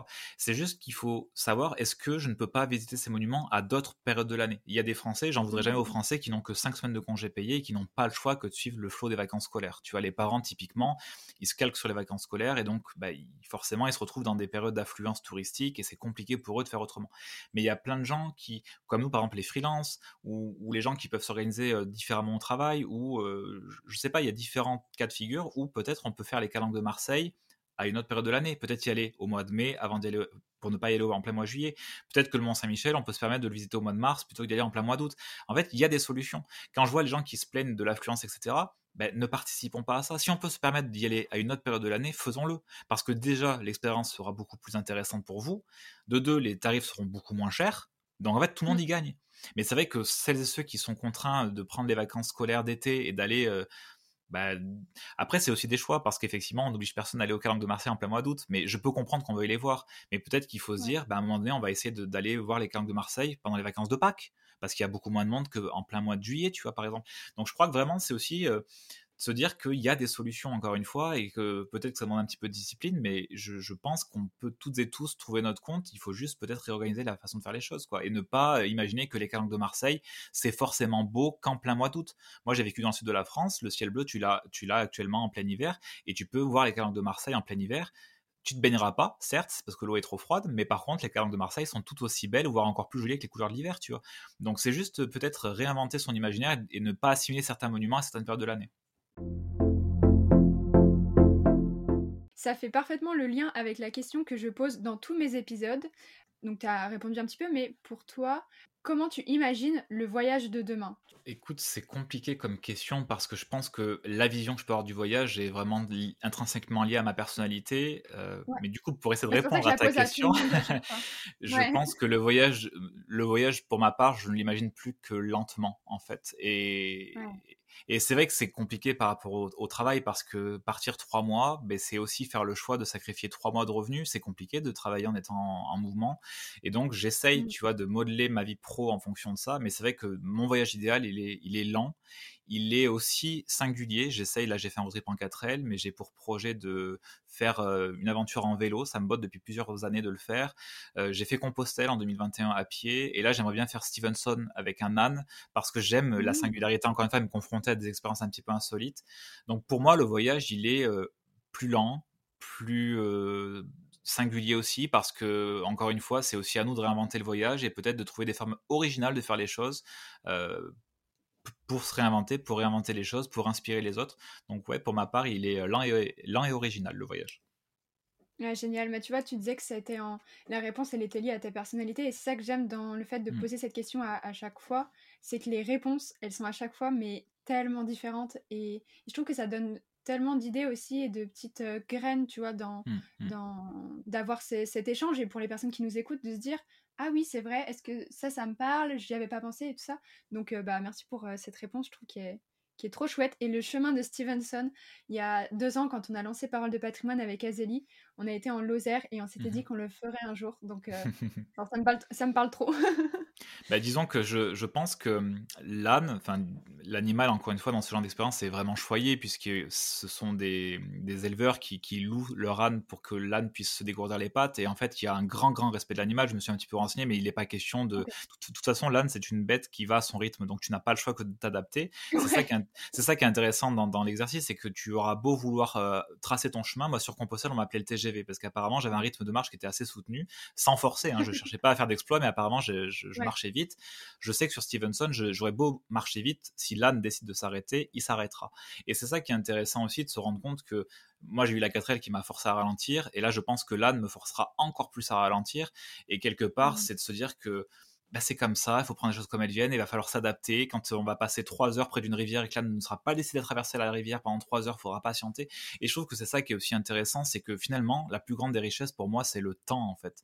Et c'est vrai que quand je faisais ces week-ends de trois jours en avion, je me rendais compte que le temps, en fait, euh, j'allais à toute vitesse, je, m'épuisais. L'avion me permettait en quelques heures d'être à l'autre bout du, enfin à l'autre bout de l'Europe, mais quelque part, je prenais pas le temps de rien, je prenais pas le temps de contempler, je prenais pas le temps de réfléchir, je prenais pas le temps de savourer, je prenais pas le temps d'observer, tu vois. C'est-à-dire que dans le, la notion de temps, c'est repenser tout un schéma en fait. Et c'est pour ça que je trouve que le voyage lent, c'est la plus belle façon d'apprendre les choses parce qu'il y a plein de petites choses au quotidien, plein de petits détails qu'on ne prend pas le temps de voir quand on va vite en fait. Ouais, donc c'est vraiment redilater aussi cet, cet espace-temps et, redonner du temps au temps, en fait. oui, c'est ça, c'est ça. Et finalement, on en revient un petit peu à des choses un peu bêtes et naïves de le dire comme ça, mais le temps, pour moi, c'est la plus grande des richesses. Et quand tu regardes la plupart des gens qui courent, ils courent après quoi? Souvent, ils courent après le temps. Et, c'est vrai que j'ai été aussi parisien à une époque de ma vie, j'ai eu ce schéma un petit peu frénétique, mais finalement, euh, aujourd'hui, avec le recul de ma campagne, j'observe les gens qui sont toujours dans ce schéma-là et je me dis que finalement, ma plus grande des richesses, au-delà de la santé, c'est le temps, quoi. Parce que prendre le temps de faire les choses, prendre le temps de savourer, prendre le temps aussi de juste de réfléchir à ce que j'ai envie de faire, bah, je trouve que c'est une, une formidable richesse. Et pour le chemin de Stevenson, tu l'as lu le livre? Pas encore, pas encore, parce que je me connais, je sais qu'à la seconde où j'aurai lu le livre, je vais vouloir sauter dans le train pour, euh, pour rejoindre le, point, de départ. Mais en tout cas, euh, j'ai vu passer plusieurs fois des contenus sur le sujet et, ça me branche bien de le faire cette année, pourquoi pas. J'ai envie de repartir faire des bouts de Compostelle aussi, puisque ça a été une, aventure extraordinaire et, et c'est vrai que Compostelle, c'est un chemin, bah, tu vois, c'est la lenteur, encore une fois, tu marches 7 heures par jour en moyenne et le chemin en soi n'a rien d'extraordinaire en termes de paysage. Les paysages ne sont pas forcément euh, waouh, mais ce qui est waouh, c'est que ce chemin en fait te te fait tellement introspecter en fait sur des petites choses que oh, quand je suis sorti de ce chemin-là, je, je trouve qu'il y a quelque chose de magique parce que toutes et tous, tous ceux qui l'ont fait le chemin nous appelle. Tu vois, c'est, fou. Je suis sorti de là fatigué physiquement et très rapidement, j'ai senti que le chemin me rappelait. Et c'est ça qui est fou, c'est que ce chemin n'a rien d'extraordinaire en termes de paysage, mais il a ce côté magique qu'une fois qu'on l'a fait, je crois que c'est vraiment inscrit en nous et il nous rappelle ce chemin. C'est ça qui est formidable. C'est que c'est pas grand chose à faire, c'est une marche, mais c'est une marche qui est tellement enrichissante, qui est tellement euh, profonde que, bah, tu vois, ça m'a fait vachement évoluer, quoi. c'est génial. Bah, ça, ça, donne envie, tu vois, euh, vraiment de, de, partir euh, sur le chemin de Compostelle. Mais surtout, Léa, ce qu'il faut bien savoir, c'est que moi, je suis pas un randonneur à la base, je suis pas un grand sportif. Et quand euh, maintenant, je te dis avec le recul que j'ai marché pendant 32 jours consécutifs, 7 heures par jour, et j'ai fait 750 km, même moi, quand je lis, j'en reviens pas. Et en fait, ce qu'il faut savoir, c'est que il faut pas avoir peur de l'exercice physique, etc. En fait, il faut juste partir. Le, le, le plus gros challenge, c'est de partir. Voilà. Et une fois qu'on y est, on y est t'as pas le choix que d'avancer. Mmh. Moi, je savais que j'étais au Puy-en-Velay, que mon mari m'attendait à Saint-Jean-Pied-de-Port 32 jours plus tard, et tous les jours, je marchais dans le but de le retrouver 32 jours plus tard. Et en fait, pas après pas, le corps s'adapte, euh, tu as des ampoules, tu as mal aux pieds, euh, tu passes 10 jours un petit peu compliqués où il faut vraiment être à l'écoute de son propre corps aussi. Et une fois que tu as passé ces 10 jours un peu compliqués, que tu t'es vraiment mis au diapason de ton corps et, que tu l'écoutes vraiment, moi je lui parlais à mon corps tous les matins, je fais allez mon pote, viens on y va, on repart pour 3 heures de marche, 4 heures de marche. Et en fait, ça aussi, tu vois, c'est quelque chose, ça a été nouveau pour moi d'écouter mon propre corps, en fait, de m'écouter. Et tu te rends compte que quand tu es connecté à ton propre corps, ben, finalement tout se passe très bien. Et tu, encore une fois, tu peux pas faire plus vite que la musique. Tu peux pas. Euh, moi, tu vois, dans ma vie tous les jours, ça m'a apporté le fait de comprendre que j'ai beau être passionné, créatif et plein de projets, je peux pas faire plus que la musique. Il y a mon nez, je peux pas faire plus mmh. que. Et Compostelle t'apprend vraiment ça. Tu peux pas marcher plus que 30 km par jour. C'est pas possible physiquement. Ceux qui l'ont fait, ils ont tenu 10 jours, ils sont blessés, ils sont rentrés. Alors que moi, j'avais compris que je pouvais faire max 20-25 km par jour. Voilà. J'ai fait 2-3 étapes à 33 km jour, mais c'était vraiment. Euh, flirter avec l'accident. Et en fait, quand tu comprends ça, eh ben, tu te détends, tu te dis voilà, t'as pas le choix, chaque jour faut avancer, faut avancer, et chaque jour suffit sa peine, comme on dit. Tu vois, c'est des proverbes qui sont un petit peu, euh, c'est des proverbes comme ça qui sont un peu dans, l'oubli, mais quand on dit chaque jour suffit sa peine, c'est vraiment ça en fait sur Compostelle. Ouais. Bah, tu vois, genre, c'est marrant parce que ça me fait vraiment penser à l'expérience, enfin, du coup, de la 4L, comme c'est mmh. aussi le sujet euh, de plus ou moins de l'épisode. Mais euh, tu vois, donc moi, mon rapport à la 4L, c'est que j'ai fait le 4L Trophy en 2019. Euh, donc, c'est pas forcément quelque chose que je. Enfin, 4L Trophy, c'est un grand débat. Aujourd'hui, ça me pose plein de questions au niveau du tourisme durable, etc. Mmh. Mais en termes d'expérience personnelle et de dépassement de soi, aujourd'hui, je me dis, mais waouh, mais comment j'ai fait ça? Enfin, pendant 15 jours, on est dans le désert en 4L on dort 4-5 heures peut-être par nuit, et encore, je pense que c'est les chanceux qui dorment autant. on conduit toute la journée dans des conditions climatiques et dans des, des, conditions de conduite dans le désert. Du coup, c'était à refaire, tu le referais pas, c'est ça? Tu, tu, Avec le recul, tu le referais pas? Non, je le referais pas parce que le 4L Trophy, pour moi, c'est à la base, c'est une, c'était une motivation humanitaire. Mmh. Et je trouve que c'est tout sauf ça. Euh, j'étais extrêmement déçue, extrêmement blessée de voir à quel point, en fait, on est juste les Occidentaux mmh. riches qui débarquons dans le désert, on vient s'amuser, on fait des, des, sauts dans les dunes et on mmh. repart. On n'a eu aucun contact avec la population. On diabolisait, enfin, l'équipe de Desert Tour diabolisait la population comme étant euh, euh, des monstres. Mais ce, mais ce, qui est intéressant dans ce que tu racontes, c'est pour ça que c'est pour moi, c'est vraiment des fois vital quelque part de se casser les dents sur un projet parce que si tu n'avais pas vécu ça, tu n'aurais peut-être pas pris conscience autant de ce que tu en train de me raconter, tu vois. Ah, mais complètement. Mais après, tu vois, genre en expérience personnelle, ce que tu dis sur euh, euh, Saint-Jacques, bah du coup, moi je l'ai ressenti au 4 Trophy mmh. dans, dans le dépassement de soi. Enfin, t'es tout seul dans le désert. En plus, nous, on était deux femmes. on n'y connaissait rien en mécanique. Enfin, il y a quand même ce truc où bah, t'es dans une 4L, tu traverses mmh. toute l'Espagne aussi avant d'arriver dans le Maroc. Euh, parce qu'on le traverse sur l'autoroute. Enfin, dans les montées, t'es à 30 sur l'autoroute de nuit dans une 4L. Tu, tu joues avec des conditions de la vie un peu complexes. Mais tu vois, c'est une parenthèse de temps où tu. C'était. C'était magique en, en, tant que personne parce qu'on a rencontré, bah, au final, on n'a pas rencontré les populations, mais on a re-rencontré les Français. Enfin, c'est une aventure mmh. humaine, pas dans le sens au final du coup d'avoir été à l'étranger, mais de rencontrer l'humain, l'entraide, la solidarité, la fête, la, richesse de, de l'échange, tu vois. Et mmh aujourd'hui, bah, cinq ans, cinq ans après, bah, on n'est toujours pas avec les gens qu'on a rencontrés là-bas, tu vois. Ouais, ouais, je comprends. Et, ça crée des liens différents. Mais du coup, après, effectivement, le 4L Trophy en lui-même, sur euh, l'éthique de ce que c'est, bah, je le referai pas. Et quand on me parle du 4L Trophy avec euh, des paillettes dans les yeux, bah, j'ai un peu ce warning où je dis aux gens, faites-le pour, euh, sachez pourquoi vous le faites. Moi, je partais pour l'humanitaire. J'ai été, je me suis Mmh. ramasser la enfin je me suis ramassée quoi en termes d'idéologie c'était pas du tout ça si tu pars pour euh, te dépasser pour euh, la mécanique pour le plaisir de la voiture etc et pour voir des beaux paysages bah grave tu vas kiffer tu vois mmh, mmh. Ouais, ouais, non, mais je, comprends ce que tu dis, mais c'est vrai que, tu vois, j'y fais un parallèle, par exemple, quand euh, il y a eu un moment donné où on stigmatisait les, voyageurs qui prenaient l'avion, il y a eu cette polémique mmh. énorme, et c'est vrai que quand euh, j'ai commencé à parler de Tour du Monde, c'était cette période 2018-2019 où on a beaucoup tapé sur les Tours du Mondiste, les voyageurs, etc. En fait, ce qu'il faut savoir, enfin, en tout cas dans mon cas, je, dis toujours que si je n'avais pas pris autant de fois l'avion dans ma vie, j'aurais peut-être pas forcément pris les mêmes prises de conscience euh, tout seul. C'est-à-dire qu'il a fallu que je me casse les dents à me rendre compte moi-même de ma propre bêtise. Euh, c'est pas parce que l'écologie, c'est pas parce qu'on a tapé sur les voyageurs que j'ai changé. J'ai pas changé pour faire plaisir aux autres.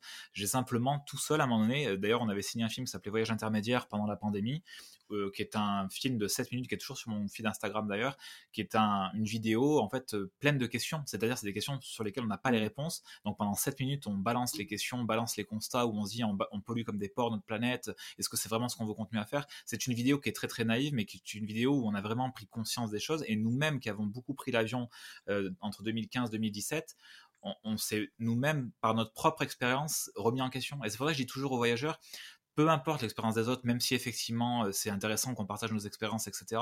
Mais je crois vraiment fondamentalement qu'il n'y a que sa propre expérience qui fera vraiment le changement. On a beau nous dire les choses, tant qu'on n'expérimente pas soi-même les choses, je pense que le changement n'est qu'à moitié effectué. Tu vois, par exemple, quand on est parti en Thaïlande en 2017, euh, au moment où on avait réservé notre circuit, donc à l'époque, on passait par promo vacances. Donc, tu vois, je suis le voyageur qui vraiment euh, suis passé de promo vacances au sac à dos. Donc, j'ai une belle évolution. Je, À un moment donné, j'ai pris conscience que le vrai voyage, c'était pas promo vacances, mais à l'époque, en tout cas, on passait par eux. En Thaïlande, on se retrouve du coup dans un sanctuaire euh, d'éléphants et au moment où on réserve ce voyage-là, dans le programme, il y avait la fameuse balade à dos d'éléphant. Et je me revois rentrer chez moi tout content, me gargariser auprès de mes amis. Ouais, trop bien, te rends compte, je vais faire la balade à dos d'éléphant. Et là, tu as une amie, euh, une amie qu'on a dans notre cercle qui est très très engagée, qui était très, euh, qui est très cultivée, qui est très au fait de tous ces sujets-là, qui me dit, mais tu sais ce qu'il y a derrière la balade à dos d'éléphant? Tu sais, tu sais ce que c'est la réalité de ces éléphants?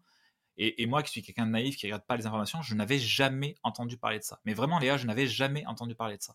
Et là, quand elle me parle de ça, je, rentre chez moi, je, mets YouTube, je cherche, et là, forcément, la vidéo me fait fondre en larmes. Je, je tombe des nues de me dire, mais comment un humain est comment c'est possible techniquement de faire autant de mal à un animal Je pleure toute l'âme de mon corps. Et il était évident que malgré le fait que le programme était ce qu'il était, on s'est retrouvé en Thaïlande, on s'est retrouvé dans le sanctuaire des éléphants en question, on est resté au pied des éléphants, on n'est absolument pas monté dessus.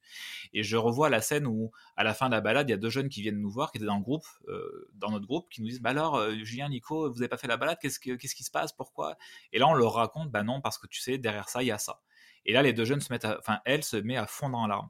Et je lui dis, ne t'en veux pas, ne culpabilise pas. Tu, ne savais pas, on était prêt à la faire la balade. Et, si tu ne sais pas et que tu l'as fait, je peux comprendre et, ne culpabilise pas. Mais je pense que ce qui est difficile à comprendre, c'est quand tu sais la chose, mais que tu fais quand même la balade. Et là, j'ai du mal, tu vois, avec ce discours-là. Il y a des Français qui se disent Oh, ça bon, c'est une fois dans ma vie. Mais si tout le monde dit que c'est une fois dans sa vie, euh, le fléau continue, en fait. Et donc, je dis ça dans le sens où, effectivement, une fois qu'on s'est cassé les dents, qu'on a fait une expérience, peut-être que l'éléphant, certains qui vont écouter ce podcast l'auront fait, la balade aux éléphants. Ben, c'est pas grave. Ce qui est important, c'est qu'une fois qu'on l'a fait, on la refera plus jamais et on va véhiculer autour de soi le fait qu'il ne faut pas la faire pour telle ou telle raison. Et si euh, des voyageurs doutent encore de la chose, ben, partez en Thaïlande, approchez-vous des éléphants, auscultez-les de près et vous n'aurez pas de mal à trouver des blessures. Et je pense que très rapidement vous comprendrez que l'animal est réellement blessé, que c'est pas des sornettes et c'est pas des vidéos YouTube. C'est pas de, on parle pas de chat GPT, on parle de la réalité là pour le coup. Les blessures sont réelles, les animaux qui sont blessés, on les voit. Donc tu vois ce que je veux dire, c'est que quelque part je trouve qu'on a beaucoup stigmatisé les voyageurs, mais faire sa propre expérience c'est tout aussi important. Prendre les discours aux, alentours c'est important, mais je pense que parfois on a besoin de se casser les dents, on a peut-être besoin de faire des conneries, on a peut-être besoin de prendre l'avion de façon compulsive si ça permet de se remettre en question c'est pas plus mal. Je préfère quelqu'un qui va dire Moi, je consomme EasyJet comme un port, mais dans 2-3 ans, j'ai une prise de conscience et je change drastiquement, que quelqu'un qui va toute sa vie faire le truc sans se remettre, sans se poser une seule fois la question, en fait. Un petit peu en se culpabilisant, en s'empêchant de faire tout, que ça, euh, bah, ça va forcément nous rendre meilleurs. Enfin, justement, le fait de voyager, de rencontrer les populations comme tu le fais, où tu es parti euh, super longtemps euh, sur une grande période, 3 mois et tout, bah, tu l'aurais pas fait si tu n'avais pas eu cette expérience du voyage, tout ton processus derrière qui amène à quelque chose de, de, plus évolué, de plus grand. Donc, euh, Non, puis tu vois, il faut aussi se dire, euh, par exemple, tu vois, je te prends l'exemple du Sri Lanka que j'ai fait cet été. Euh, le Sri Lanka, actuellement, malheureusement, il n'y a que l'avion pour aller au Sri Lanka. Tu vois, j'ai été sur place, je suis allé. il y a eu à une époque une liaison entre l'Inde et le Sri Lanka par bateau. Les deux pays sont actuellement en pourparlers de remettre la ligne, mais pour des raisons géopolitiques, pour l'instant, c'est pas c'est pas à l'ordre du jour.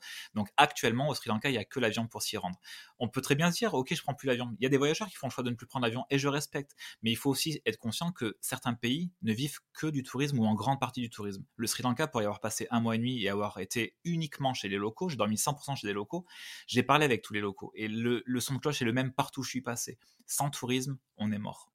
Et quelque part, je me suis dit que, ok, j'ai pris l'avion, ok, mon bilan carbone, rien qu'avec cet aller-retour-là, est peut-être catastrophique, mais sur place, en tout cas, l'argent que j'y ai mis est allé directement auprès des locaux. J'ai mangé que dans des boui-boui, j'ai dormi que chez les gens, j'ai pris que les transports publics, trains et bus, j'ai absolument pas pris de taxi, j'ai absolument pas été dans des hôtels, j'ai absolument pas été dans des chaînes de restaurants. Euh, d'ailleurs, il n'y a pas de fast-food là-bas, mais j'ai pas été dans des restaurants euh, de, de, de, fortunés, j'étais dans des boui-boui, tu vois. Et donc, ok, c'est peut-être pas parfait, mais je me dis que c'est aussi quelque part participer à l'économie locale il y a des pays qui vivent que du tourisme ou en grande partie du tourisme. Donc faire le bah, choix de ne plus prendre l'avion, c'est... Ben non. Et en fait, il faut aussi que les voyageurs soient, soient détendus avec ça.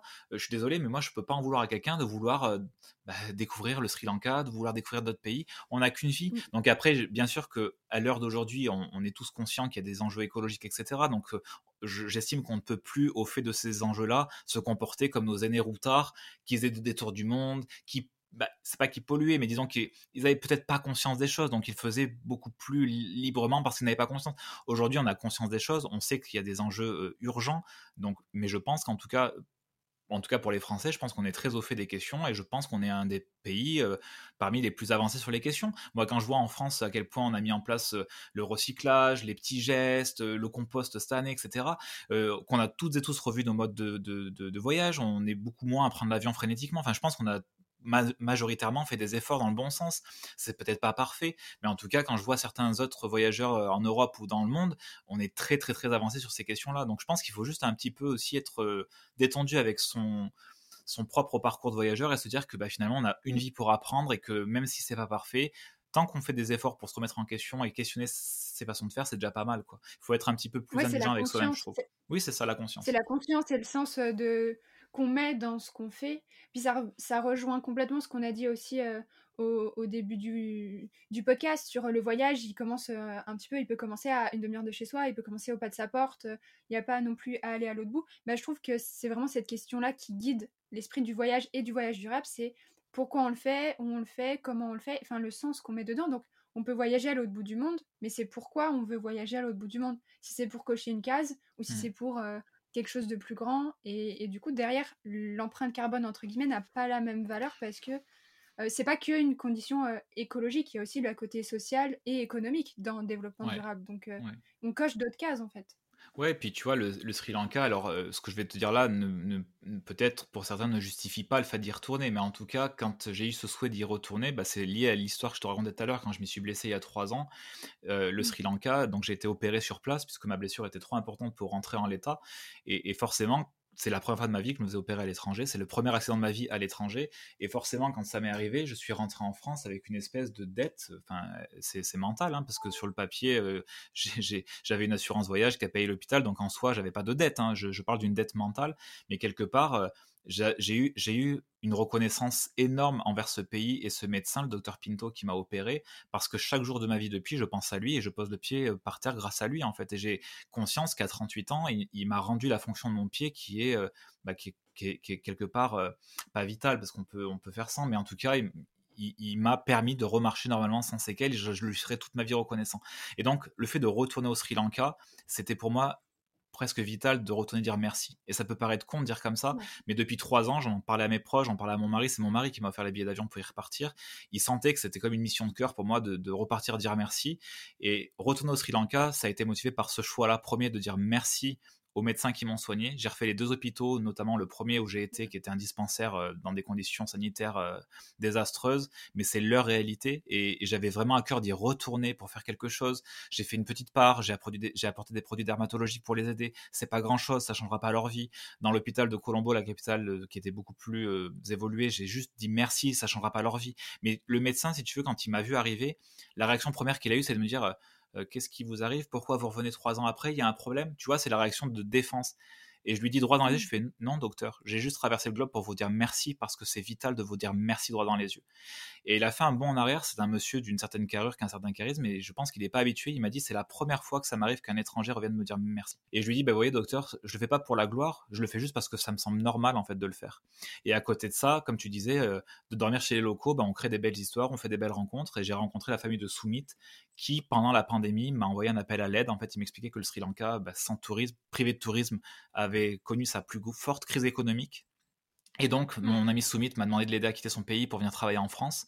Et moi, face à une telle demande, je me suis dit, mais je ne peux pas ne pas répondre. Mais que répondre? Je ne suis personne, je ne suis pas euh, diplomate, je ne suis pas dans la politique, je n'y connais rien.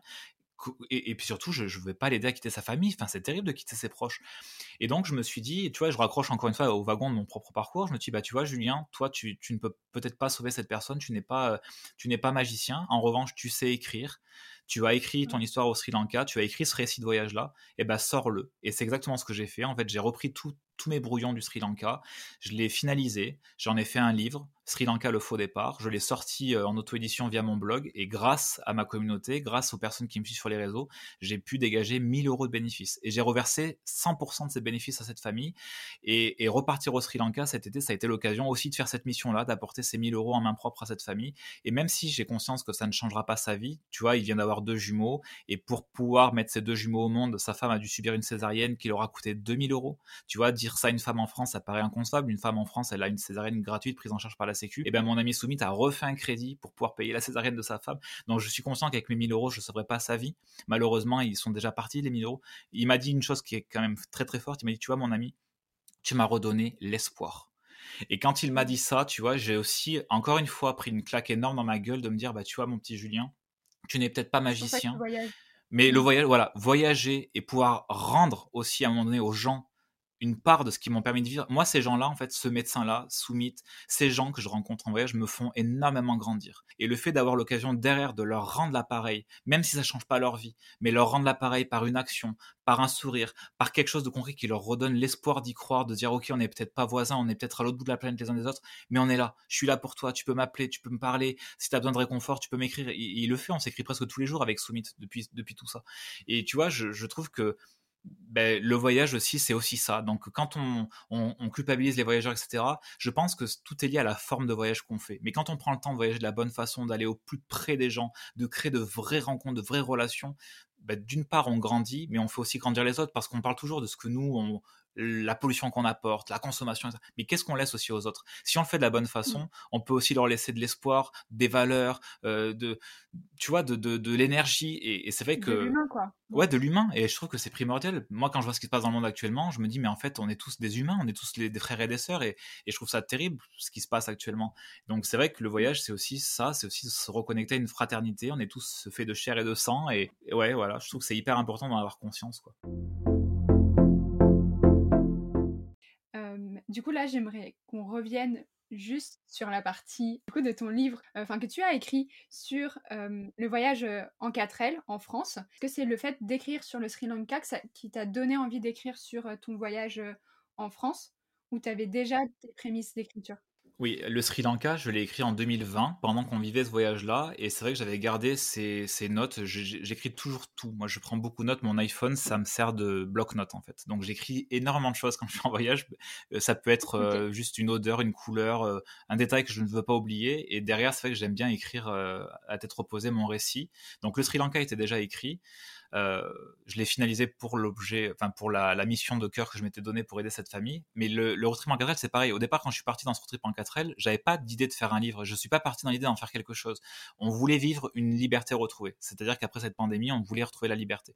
Et très rapidement, ben, je pense que ça c'est un biais aussi euh, de, créateur de contenu. Euh, très rapidement, à peine j'ai commencé à vadrouiller en France je me suis dit, oh, c'est quand même trop bête de pas partager ça. Alors bien sûr, je peux le faire par rapport, je peux le faire sur les réseaux sociaux et je l'ai fait parce que pendant cette pandémie-là, pour celles et ceux qui n'avaient pas la chance de voyager à ce moment-là et qui étaient euh, plongés dans une forme de désarroi, j'ai aussi voulu faire toutes ces stories pour apporter un petit peu de joie et de réconfort à toutes celles et ceux qui n'avaient pas l'occasion de le faire. Donc ça a été pour moi une motivation énorme de le faire à ce moment-là, même si ça prenait beaucoup de temps sur le temps de voyage. Mais en fait, quand j'ai vadrouillé en, France, je me suis dit, mais c'est trop bête de pas euh, en faire un objet qui va rester parce que j'ai assimilé beaucoup de, de matière. Et c'est là, en fait, où l'idée de faire un livre est venue comme une lettre que j'écrirai à mon propre pays de dire voilà tu m'as permis de vivre ça et j'ai envie à travers un objet de d'en faire un, un, intemporel de te rendre hommage de surtout en fait quelque part de participer au fait qu'on se qu'on se rappelle, qu'on soit conscient de ce qui fait la France. Moi, je trouve qu'en ce moment, tu vois, les gens ont une espèce de défiance. Euh, j'entends beaucoup dans le discours public, politique, etc. La France, la France, les Français sont des cons, etc. En fait, on oublie trop souvent ce qui fait la France. Et que je trouve que quand on se rend compte de tout ce qui fait la France et que au-delà des sujets politiques, la France, c'est déjà des régions, c'est déjà une histoire propre à chaque région. C'est un patrimoine, c'est une culture, c'est une gastronomie, ce sont des spécialités. Et ben, ce livre, c'est un peu ça, en fait. C'est ma petite contribution au fait de rappeler s'il faut le faire, mais je pense que c'est utile de le faire, que la France, c'est euh, des France. Il n'y a pas une France, c'est des France. Et là, je parle même pas de, de, de, de, la mixité liée à l'immigration, parce que pour moi, c'est une chance énorme qu'on a dans notre propre pays d'avoir toutes ces cultures réunies. Mais là, je parle juste de la de, l'histoire de France. Je parle juste que les Bretons ne sont pas les Corses et les Corses ne sont pas les Auvergnats, les Auvergnats ne sont pas les Basques. Donc là, tu vois, je parle juste, si on veut parler du français, entre guillemets, euh, je mets des guillemets parce que pour moi, euh, le français c'est vaste ce mot, mais en tout cas, si on parle du, français, entre guillemets, euh, français-français, bah, je suis désolé, un Breton n'a pas la même histoire qu'un Corse et je trouve que ça, c'est hyper intéressant de se rendre compte que la France, déjà dans ses gènes, est tellement mixte, tellement multiple en fait. Ouais, les territoires, ils sont tellement ils ont tellement été changeants au fur et à mesure de l'histoire de ce qu'est la France que. Quand tu vas dans une grande ville, tu vois, je, vais régulièrement à Poitiers pour le travail. À Poitiers, quand tu vois les bâtiments qui sont collés, chaque bâtiment appartient à une époque de l'histoire de France. L'époque Renaissance, le Moyen-Âge, et puis après, tu as des maisons à Colomba, genre qu'on n'est pas en Alsace du tout, on est à Poitiers, et tu te rends compte qu'au sein même d'un territoire, il y a tellement d'influences diverses et variées. Et tu vois, je trouve que quand on se rappelle de ça, comment on peut avoir un discours en fait de défiance de la mixité alors que la France est profondément mixte dans ses gènes depuis euh, depuis toujours? Et, quelque part tu vas sans faire de la politique mais je me suis dit ce bouquin c'est un moyen de montrer que chaque région est singulière que chaque région a sa spécificité et il n'y a pas une région qui vaut mieux qu'une autre. Et c'est pour ça que quand on parle de chauvinisme oui ce livre est chauvin ce projet est chauvin et je l'assume moi je suis fier d'être français je le revendique mais ce livre est singulièrement singulier c'était le but de montrer que chaque région a vraiment une empreinte forte et fait l'identité de la France. Et je pense que si on prend le temps de se rappeler de ce qui fait l'identité de la France, ben, ça enlève beaucoup de, beaucoup de couches au discours ambiant, tu vois. Et je trouve que si on prenait plus le temps, si les médias prenaient plus le temps aussi de raconter un peu ce qui va chez nous, tu vois, le trésor, bah pourquoi on aime tant le trésor de, de, de, Jean-Pierre Pernaud, maintenant de, de Marie-Sophie Lacaro, c'est parce que le trésor, je pense que c'est le seul journal qui prend le temps de montrer ce qui va bien en France. Ben oui, tu vois, de voir le patrimoine, de voir les artisans, de voir euh, des métiers qu'on qu'on oublie, de voir euh, les Françaises et les Français dans des choses toutes simples, les marchés, euh, la vie, les halles couvertes. Ben, en fait, ça fait du bien, quoi. Et, et quelque part, ce projet, ben, pour moi, c'est la motivation, c'était celle-là de me dire, ben, à mon petit niveau, moi qui ai la chance de voir ça de mes propres yeux, je vais en faire un objet intemporel. Et s'il peut participer à, bah, à montrer aux gens que la France, c'est pas la France, mais c'est les France, et c'est toutes ces richesses-là qui font la France. Pourquoi on est un des premiers pays destination touristique mondiale? Mais c'est parce que les étrangers ont bien conscience que la France, c'est une terre euh, de, de, découvertes énormes. Sinon, on ne serait pas un des premiers pays touristiques mondiaux. Tu vois, je me rappelle euh, d'une phrase que un de mes tuteurs de stage m'avait dit. C'est que souvent les étrangers, il avait pu rencontrer, tu vois, des groupes de touristes, etc. étrangers, qui viennent pour faire les emblématiques de la France, tu vois, Tour Eiffel, Mont-Saint-Michel, etc. Et en fait, en repartant, ils se disent on reviendra pour faire l'autre France, parce que sur la route, on a vu des mmh. choses qu'on n'a pas eu le temps de voir, mais qui sont entre, tu vois, la Tour Eiffel et le Mont-Saint-Michel, il y a eu des choses à voir qu'ils n'ont pas pu voir parce que c'était pas dans leur programme, mais ils reviendront pour faire bah, bah, du coup, c'est le, petit patrimoine de la France, tu vois, et l'autre casquette de la France, et, et découvrir cette, bah, c'est France au pluriel du coup. Ouais, c'est ça, c'est ça. Et en fait, ce qui est, je trouve que ce qui est formidable, c'est que quand tu passes d'une région à l'autre, et c'est la, frontière géographique est, mince, hein, mais quand tu passes d'une région à l'autre, tout d'un coup, l'architecture n'est plus la même, les spécialités sont plus les mêmes dans l'assiette, et je trouve que c'est vraiment formidable, quoi. Et c'est vrai que quand on a fait ce road trip là, et encore une fois, j'ai fait un road trip qui a duré trois mois, mais on a fait qu'une toute petite partie de la France. Tu vois, on a sauté euh, l'Auvergne, on a sauté le Centre-Val de Loire, on a sauté l'Île de France. On n'est pas vraiment rentré dans les terres, donc euh, toute la partie Château de la Loire, etc., on l'a absolument pas faite. Toute la partie euh, Gorge du Verdon, on l'a absolument pas faite. L'Auvergne, on l'a complètement sauté à cause des intempéries. Enfin, je pourrais repartir dix fois, qu'il y aurait dix itinéraires différents à faire, et je pourrais écrire dix bouquins sur la France. Et c'est ça qui est génial en fait. Ce qui est sûr, c'est que l'Auvergne, je pense, mérite un road trip à elle toute seule, parce que quand je vois les paysages auvergnats, je me dis, mais il faut y passer euh, minimum un mois ou deux. Enfin, il y a tellement de choses à faire dans cette belle partie de la France. Mais ce, qui est, super sous-côté aussi, c'est que vraiment, du coup, en Auvergne, on a l'emblématique chaîne des puits et tu vois le Sancy qui va être connu pour. L'Auvergne est connue pour ses paysages, tu vois. Puis après, tu as les monts du Cantal, si on veut euh, grossir comme ça. Mais en fait, tout ce qui est les autres petits villages, et ce qui est même, bah, du coup, tu vois, l'Allier, la Haute-Loire, ou les villages du, Cantal et du Puy-de-Dôme, on les connaît moins. Hmm. Mais moi, j'adore, j'ai une fascination pour dire euh, que en Auvergne, au-delà des grands paysages qu'on connaît, emblématiques euh, et tout ça, il y a tous ces petits villages qui sont mais incroyables et même du coup ce savoir-faire là maintenant euh, euh, le vin tout, tout le l'onotourisme est en train d'avoir une nouvelle dynamique enfin franchement je fais la promo de mon territoire mais non mais tu, tu, as as entièrement raison et c'est vrai que ouais il y a de quoi faire et puis c'est vrai que euh, tu vois, encore là, on a été chez des amis euh, à Saumur, donc c'est dans la partie Loire de la France. On a découvert euh, la culture du crément. Alors autant on connaît les champagnes, et c'est vrai qu'en Champagne-Ardenne, ils ont une culture du champagne mmh. qui était très prégnante. Et là, on a découvert les maisons de crément, du coup, c'est des vins pétillants. Et pareil, sur le même, modèle, c'est-à-dire que toutes les maisons sont collées les unes aux autres, les gens viennent faire des dégustations, on visite les caves, mais c'est incroyable. Et je me suis dit, mais c'est fascinant de voir qu'en France, on a tellement de richesses ah, à tous les niveaux que je trouve ça fou que les, Français ou les médias parfois, je sais pas, on, oublie qu'on a un pays mais qui est fascinant de richesse à tous les niveaux quoi. Et après, c'est vrai que ça demande, ça demande peut-être un peu de curiosité, je sais pas, parce qu'effectivement sur le papier peut-être que ça fait moins rêver les gens de faire une cave de crément que d'aller voir le Mont Saint-Michel. Mais en fait, c'est peut-être donnez-vous juste la peine de, de, de, de, faire autre chose et de, vous donner la chance de voir autre chose. Après, vous aimez, vous aimez pas. Mais en tout cas, moi, personnellement, c'est vrai que j'ai une curiosité à bah, je pense, qui est assez euh, développé en mmh. tant que blogueur voyageur. Mais euh, je, trouve ça fascinant de voir qu'en France, c'est limite inépuisable. Tu vois, j'ai fait en 2012 un road trip de, deux mois. Là, je viens de faire un road trip de trois mois. Et à chaque fois que je revadrouille, il y a tout le temps quelque chose de nouveau. Et tu vois aussi le projet que j'ai signé avec un éditeur de faire la Charente. Et ben là, pour le coup, c'est un guide qui va s'attacher aux, histoires derrière les statues, aux histoires derrière les gravures sur les façades, aux histoires derrière une fontaine, aux histoires qu'il y a derrière un, un monument devant lequel on passe tous les jours sans savoir réellement son histoire. Tu vois, il n'y a pas de château, pas d'église, parce que ça, c'est beaucoup plus connu déjà. Il n'y a pas de musée. Et en fait, c'est vrai que c'est génial, cet exercice est génial parce que moi-même, il me force à chercher vraiment euh, à recouper les sources, aller interroger les offices de tourisme, aller en mairie, aller ouvrir les archives, aller parler aux gens. Tu vois, l'autre jour, j'étais dans un petit village pour photographier un lavoir, un lavoir flottant, donc c'est-à-dire c'est un lavoir qui s'adapte au niveau de la rivière. Et là, tout d'un coup, je tombe sur une dame qui, passait là et qui m'a raconté qu'à l'époque, bon, parce qu'aujourd'hui, forcément, elle a une machine à laver, euh, je pense qu'elle s'est adaptée, la dame aussi, mais à l'époque, elle me racontait qu'elle passait une journée entière avec les, les civeuses, comme on les appelait, à laver le linge du village.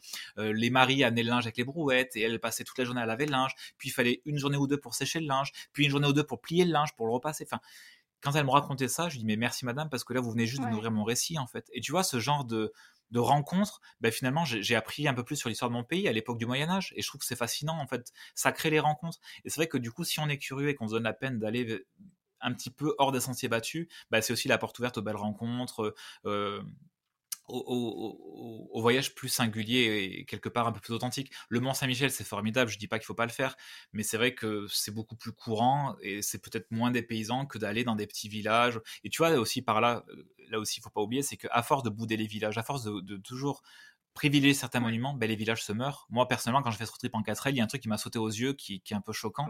Il n'y a plus de café, il n'y a plus de troquet, les bars PMU ferment les uns après les autres, il n'y a plus de boulangerie, on remplace les boulangeries par des distributeurs de baguettes. Euh, bah, je sais pas, c'est triste, quoi. Tu vois, là, je vis à la campagne, il n'y a pas un café. On peut pas s'y arrêter, quoi ouais, on n'a pas envie de s'arrêter. Puis, et puis au-delà de ça, on dit aux jeunes, il faut quitter les villes pour. Mais mmh. si on veut repeupler les campagnes, il faut aussi que les jeunes aient des lieux de vie, en fait. Il faut qu'il y ait des cafés, il faut qu'il y ait Internet, il faut qu'il y ait des réseaux. Euh, nous, la chance qu'on a, c'est qu'on a pu trouver une maison proche d'une gare de train. Donc, rapidement, en prenant le train, on a accès aux grandes villes. C'était la condition parce qu'on s'est dit, bon, ok, vivre à la campagne, c'est super, mais on a 38 ans, on travaille, on est actif. Il faut qu'à un moment donné, on puisse aussi facilement aller dans les grandes villes. Donc, les campagnes, quelque part, elles ont aussi ce challenge qu'il faut aussi remettre de la vie au cœur des campagnes. On peut pas dire aux gens venez en campagne et mourir à petit feu. Non, il faut qu'il y ait des cafés, il faut qu'il y ait des boulangeries. Mais encore faut-il que les gens qui vivent dans les campagnes euh, donne la chance à ces commerces-là, achète aussi auprès de ces commerces-là. Tu vois, c'est tout un schéma aussi à repenser euh, au niveau de la vie locale. Quoi. Le, tourisme en France, je trouve ça super intéressant parce que c'est complètement notre euh, vibes avec Parole de patrimoine. C'est ce qu'on essaye de mmh. développer au niveau de, des institutions locales, de parler du fait que le tourisme et parler du patrimoine local, pas que le patrimoine emblématique, pas que le patrimoine bâti, les grandes églises ou les châteaux, mais de l'histoire derrière mmh. une pierre, derrière un chapiteau d'église, derrière une petite église perchée, derrière un lavoir, comme tu l'as expliqué tout à l'heure, qui a des choses à dire. Et quand ces territoires ruraux, ils vont ils peuvent dire ces choses-là, les gens vont venir pour voir ces choses-là, on va pouvoir du coup les accueillir, on va relancer cet esprit de bah, si on veut que les touristes viennent, il faut qu'il y ait de quoi les accueillir. Du coup, on va rouvrir les cafés et les habitants vont faire. Enfin, c'est un cercle vertueux qui est de si mmh, on parle mmh. de ce qu'il y a, euh, il y a des choses à dire partout. Et après, bah, c'est un cercle mmh vertueux. Mais du coup, c'est l'engrenage est de. Le premier pas, c'est de qu'est-ce qu'il y a à dire, se rendre compte qu'il y a des choses à dire, qu'est-ce qu'il y a à dire, comment les raconter pour donner envie de venir.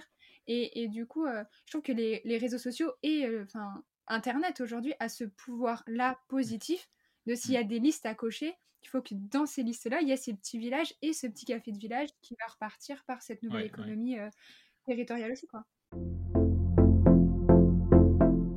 Tu vois, dans mon livre euh, La France en 4L, par exemple, il y a 63 des 176 plus beaux villages de France qui sont euh, chroniqués. Donc, il y a 63 villages labellisés.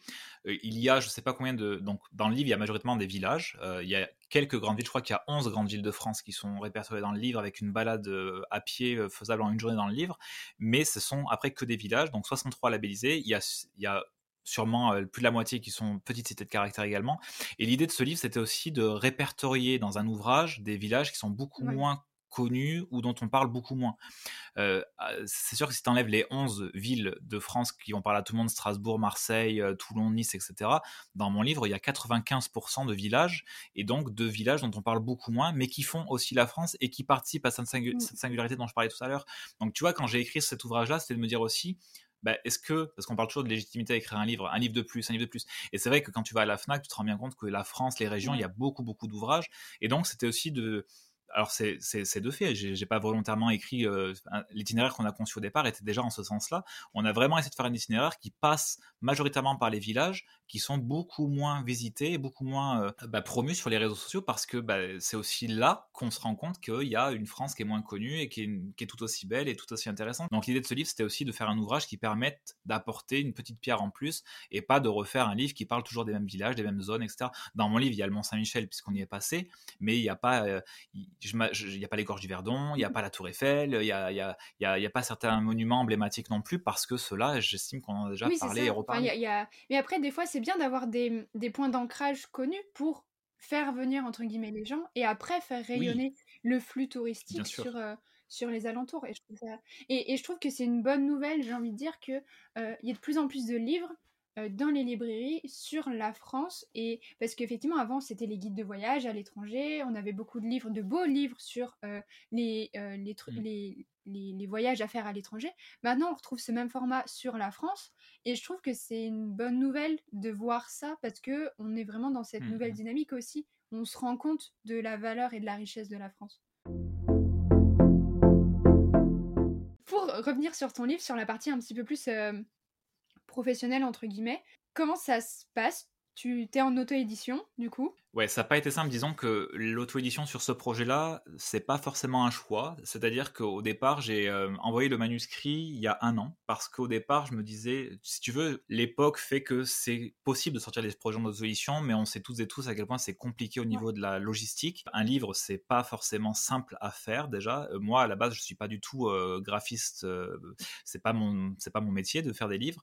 Donc sur le papier, j'avais pas toutes les cartes en main pour faire ce livre. Donc au départ, j'ai écrit le texte parce que ça, c'est ce que j'aime faire et ce que je pense plutôt, plutôt savoir faire. J'ai envoyé le manuscrit à des maisons d'édition. J'ai laissé un an. Euh, j'ai eu des retours concrets. J'ai même rencontré des éditeurs à Paris. Mais si tu veux, et là je, le dis vraiment en toute transparence et en toute, il n'y a, pas du tout d'amarchu dans ce que je dis.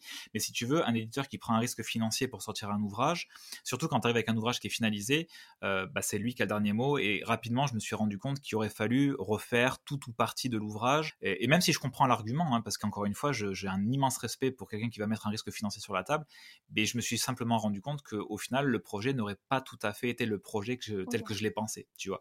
Donc après, on peut l'accepter ou pas. C'est-à-dire que c'est pas une question d'ego. C'est juste que j'ai mis beaucoup de cœur dans ce projet avec un but précis qui était de témoigner de la façon la plus authentique une aventure qu'on a vécue à deux et témoigner mon amour pour la France avec les mots qui sont les miens. Et je ne voulais pas tomber dans un exercice journalistique à vouloir rendre le, sujet beaucoup plus impersonnel.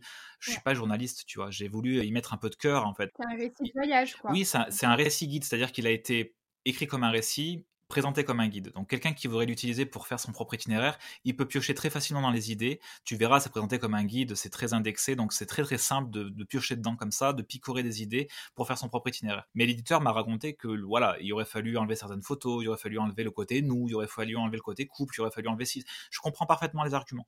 Mais à un moment donné, j'ai fait un choix de me dire non, je préfère ce projet-là, le sortir comme une lettre du cœur, tel que je l'ai pensé, et donc j'ai fait le choix de l'auto-édition. Mais c'est vrai que ce qui est pas simple avec l'auto-édition, c'est que je me suis retrouvé confronté à une réalité qui est celle de l'inflation. Le papier a doublé en quelques années.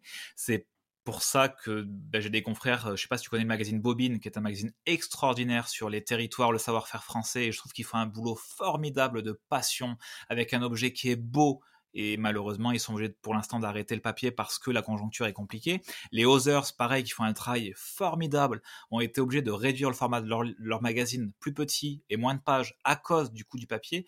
Donc, si tu veux, j'arrive moi euh, en bout de course, après trois ans de travail, à me rendre compte que ce livre, malheureusement, me coûte 57 euros à produire et que pour pouvoir le proposer à un tarif de 40 euros, qui est déjà un tarif élevé pour un livre et j'en ai conscience, je suis obligé de passer par un financement participatif sur lequel je vais pas gagner un centime. Mais ça, c'est pas grave. Mon but avec ce projet, c'est de témoigner de mon amour pour la France, c'est pas le but de gagner de l'argent. Mais la réalité, elle est là. C'est-à-dire que demain, quand je vais présenter ce projet à, ma communauté, je vais leur dire voilà, je, je, crois en nous, j'ai confiance en vous, j'ai besoin de vous, mais ce livre ne pourra pas exister sans vous. Et même si ce livre existe, il me rapportera pas un centime. Ça, c'est pas grave. Mais si tu veux, c'est J'espère que les gens comprendront bien que la conjoncture est tellement tendue qu'aujourd'hui, l'auto-édition, ça veut dire malheureusement qu'un ouvrage ne peut pas être vendu 20 euh, euros parce que c'est pas possible. Techniquement, c'est pas possible.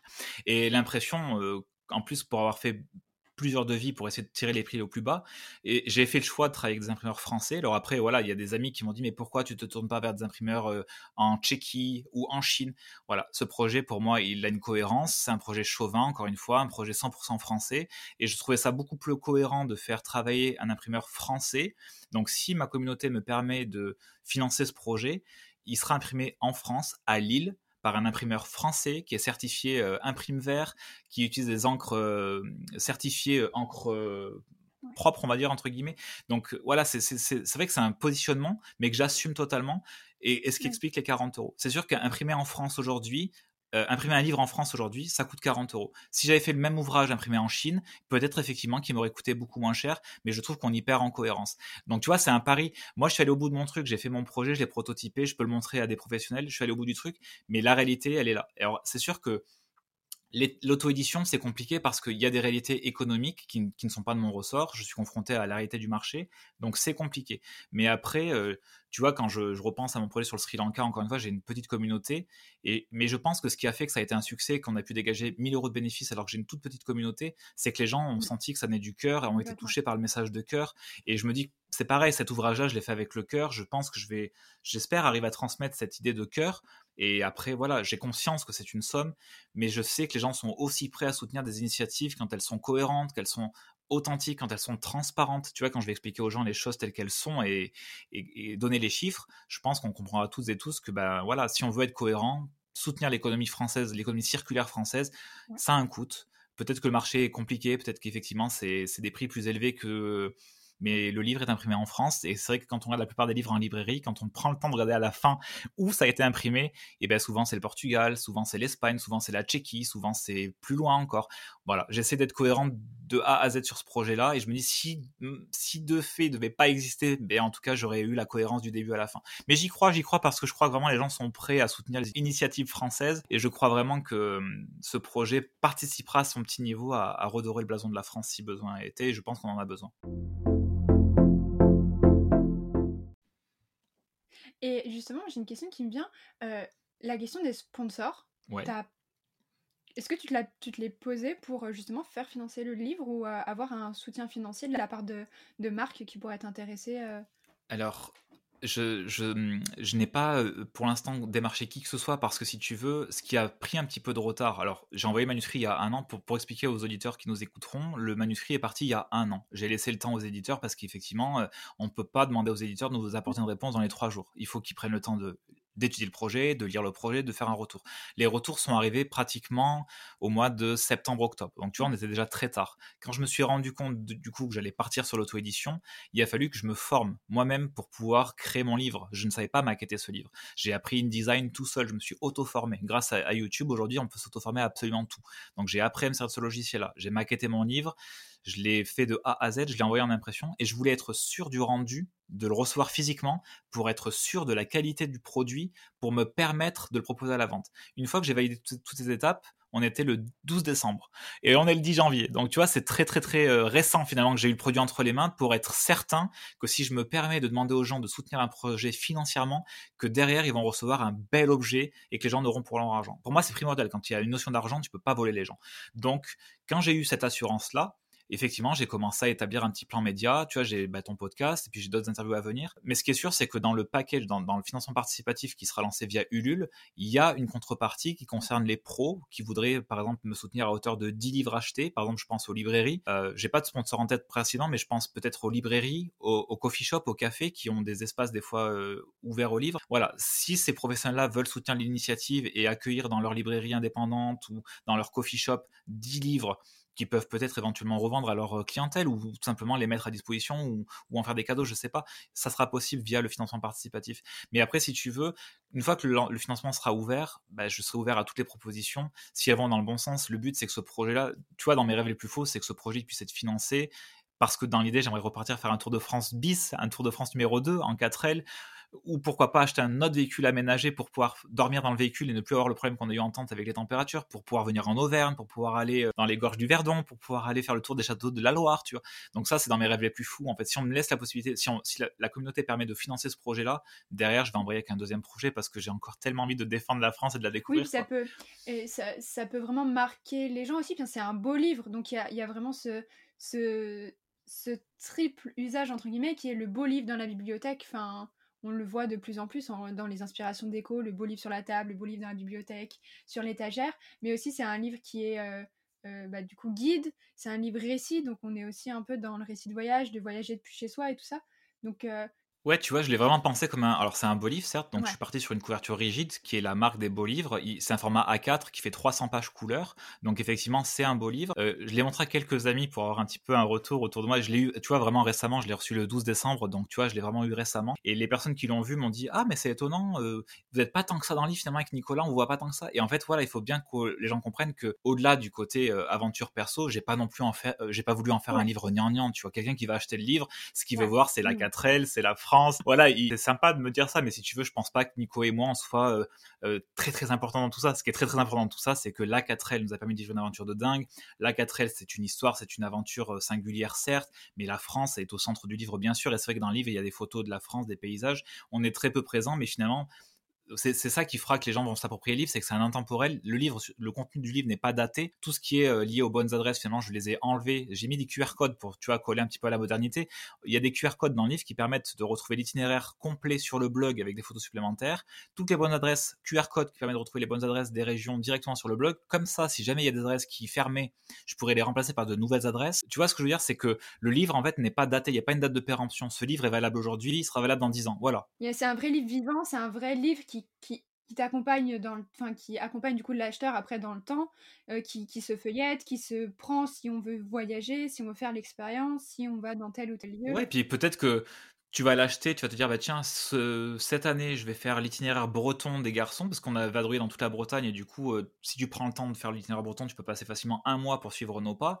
Puis l'année suivante, ah tiens, mais qu'est-ce qu'ils ont fait en Languedoc-Roussillon Et te rendre compte que là, on a vraiment, vraiment vadrouillé en Languedoc-Roussillon, et pareil, ça peut prendre un mois ou deux pour faire tout ça. Donc en fait, finalement, ce livre, je l'ai aussi pensé comme une espèce de, de, dictionnaire, entre guillemets, d'aperçu de, tout ce qu'il y a à voir dans les principales régions de France. Alors encore une fois, on a suivi le, tracé des, des, des côtes françaises, donc c'est principalement les zones côtières qu'on a fait Corse incluse, mais il y a encore tant à voir. Mais disons que si je devais faire un volume 2 un jour, bah voilà, je l'ai aussi pensé comme quelque chose qui va vraiment servir aux gens. Et je suis conscient que nous, on a fait trois mois d'un seul coup. Bon, tout le monde n'a pas le loisir de partir trois mois d'un coup sur la route, mais ce livre, on peut très bien l'utiliser euh, sur une plus longue période, de se dire, bah, cette année, on fait euh, ce petit bout de France, l'année suivante, on fera celui-là, et puis l'année d'après, on fera celui-là. Et le fait d'avoir mis ces QR codes, c'était aussi un moyen de d'apporter un vrai bonus avec mon blog. C'est pour ça que je l'ai entièrement refait et connecté au livre via les QR codes, de me dire que quelqu'un qui va, par exemple, scanner le QR code de l'Alsace sur mon livre, va arriver sur le blog et de fait, il va retrouver l'itinéraire du livre sur le blog, mais aussi des, des, articles connexes avec de nouveaux villages que je vais rajouter. Parce que là, tu vois, j'étais euh, pendant les fêtes en Alsace, j'ai fait de nouveaux villages. Donc, je vais compléter ça avec des articles de blog sur des nouveaux villages alsaciens. À terme, je pense que je vais passer du temps en Alsace parce que j'adore cette région-là et donc il y aura de nouveaux itinéraires. Donc, vraiment, le livre, c'est un point de départ, bah, d'où le nom de mon projet, le point de départ. C'est un point de départ, mais qui est vraiment appuyé par le blog, qui est un, qui est un vrai complément. Et ça, je trouve que c'est hyper intéressant aussi dans l'approche entrepreneuriale de dire qu'on peut créer des objets, mais qui ont des vrais liens aussi. Un objet, c'est un, livre, c'est un objet qui a un côté un petit peu d'antan, c'est un, objet un peu intemporel, un petit peu ancestral, connecté avec les QR codes à la technologie d'aujourd'hui et d'en faire un vrai complément. Le blog est un vrai complément au livre et inversement. Et c'est vraiment intéressant, je trouve, dans cette façon de voir le contenu. Le livre, c'est pas un livre qui va périmer parce que 40 euros c'est une somme, mais on se dit que 40 euros c'est un investissement à la même, façon qu'on achèterait par exemple le guide euh, Le Monde de Lonely Planet. C'est une bible. Alors certes ils mettent à jour régulièrement parce qu'il y a des, informations qui sont vouées à, périmer, mais en tout cas je pense que ce genre de livre-là, tu peux les utiliser dans 10 ans, mmh. les pays restent les pays, ils vont pas changer, ça sera toujours les mêmes, tu vois. Donc j'ai vraiment pensé mon livre comme un intemporel pour pas que les gens aient le sentiment que ce livre périmera dans six mois, un an, il ne sera plus valable. Et justement, là, tu parlais du côté euh, entrepreneurial et euh, du, point de départ. Pourquoi le point de départ? Oui, alors le point de départ, écoute, quand, euh, quand en 2018 on a créé le projet, bah, trouver un nom de projet, c'est pas forcément simple, surtout à l'heure actuelle où il y a beaucoup, beaucoup de projets sur la toile. Et en fait, on s'est dit, ben, dans un voyage, il y a toujours une notion de point de départ. On part forcément de quelque part, d'un point A vers un point B. Et le point de départ, c'est toujours c'est cette notion-là de dire qu'il y a forcément un point de départ dans toute aventure, dans toute évolution. Et je trouve que ce projet me représente bien dans le sens où aujourd'hui j'aime bien parler de mon point de départ qui était promo vacances parce que de, repenser au voyageur que j'étais en 2015 et là on est en 2024, je me rends compte que j'ai évolué très très rapidement finalement, tu vois. Dans la vie, j'aime bien dire que c'est bien de savoir où on va, mais il faut pas oublier d'où on vient. Et donc dans le point de départ, il y a ce côté-là aussi de ne jamais oublier d'où je suis parti moi-même. Mais je trouve c'est hyper important, tu vois, cette notion de savoir d'où on est parti et où on va en fait. Donc le point de départ, ça rejoint tout ça en fait. Et du coup, le côté entrepreneurial, je t'ai pas posé la question au début de l'épisode, mais euh, tu avais déjà cette fibre entrepreneuriale avant que justement tu, tu te retrouves à, à entreprendre par les, le, fait du, de l'opportunité ou c'est un truc que tu as appris complètement sur le tas?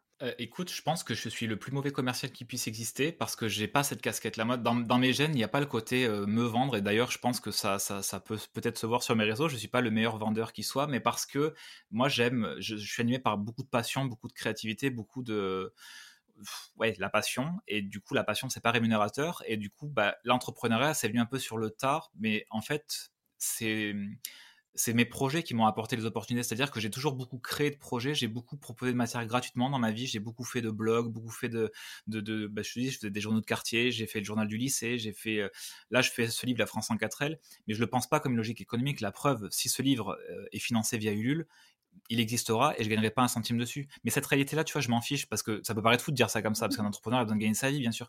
Mais je préfère me dire que ce projet-là, je l'ai pensé comme une lettre d'amour à mon pays et c'est une carte de visite et c'est un, livre qui va être utile aux gens de se rappeler ou de découvrir ce qui fait la singularité de la France et de me dire que derrière, c'est une carte de visite. Un professionnel qui va voir ce livre, je pense qu'il sera tout à fait conscient du travail qu'il y a derrière. Et pour moi, c'est tout ce qui compte. C'est-à-dire, je préfère créer l'opportunité par le contenu que d'être dans le démarchage. Je pense qu'il faut déjà prouver avant de démarcher. En tout cas, moi, je suis là. J'ai toujours essayé de prouver les choses avant de démarcher. Et souvent, d'ailleurs, j'ai même pas eu besoin de démarcher. Les opportunités sont venues toutes seules à moi. Donc, pour l'instant, le schéma fonctionne comme ça. C'est pareil avec mon blog voyage. Quand j'ai commencé à, créer ce blog voyage, j'ai eu des opportunités qui sont venues par le blog. Et là, quand par exemple, j'ai moi-même démarché euh, l'éditeur pour le guide sur la Charente, c'était simplement de me dire voilà, on c'était début 2023. j'ai voulu lancer une bouteille à la mer, me dire allez, je me challenge. J'ai envoyé des mails spontanés et par le blog, les gens sont allés voir mon blog, mon travail, et je pense qu'ils se sont dit, ok, lui, il a l'air d'avoir une plume sympathique, on a envie de avec lui. Personne travaille avec toi pour tes beaux yeux, en fait. Moi, je suis personne. Donc, je pense que l'éditeur est allé voir, parce que je lui ai envoyé le lien de mon blog, est allé voir mon blog, se dire, ok, bah, ce garçon, il a l'air d'avoir une plume sympa, il a l'air d'aimer les mots et il aime écrire. On va lui donner sa chance. Mais après, ça n'a pas été fait comme ça non plus. Hein. Je suis suis passé par la phase de entre guillemets casting où l'éditeur t'envoie euh, des essais à produire pour voir si du coup la plume correspond à ce qu'il attend. Mais si tu veux, je suis, euh, suis l'entrepreneur qui suit euh, euh, beaucoup plus orienté contenu, en fait, à essayer de produire du contenu, et l'opportunité vient toute seule ou, ou, vient pas, mais souvent elle vient toute seule, plutôt que d'être dans le, côté euh, commercial à vouloir à tout prix. Euh, je suis pas un vendeur de tapis, quoi, je, tu vois. Oui, tu es plutôt dans créer des choses de sens qui te font ta carte de visite et qui appuient euh, ton discours naturellement que d'être dans la prospection à faire des messages, euh, regarder. Euh. Ouais, ouais, ouais. Tu vois, je sais qu'aujourd'hui, que les réseaux, ce qui me manque, c'est le côté un peu, effectivement, parce qu'aujourd'hui, faire, c'est bien et faire savoir, c'est mieux, j'en ai conscience. Et c'est vrai que les réseaux sont un outil formidable pour faire connaître gratuitement son travail, parce qu'aujourd'hui, quand tu vois TikTok, quand tu vois les réels Instagram, c'est du contenu qu'on produit gratuitement, mais qui sont des fois propulsés auprès de plus de 100 000 personnes. Enfin, c'est formidable, tu touches 100 000 personnes gratuitement. Donc, c'est formidable. Mais après, je me dis que avant de me permettre de, tu vois, c'est comme ce livre, ça a pris du temps et c'est vrai que je l'expliquerai parce que les gens me disent mais pourquoi t'as mis trois ans, etc.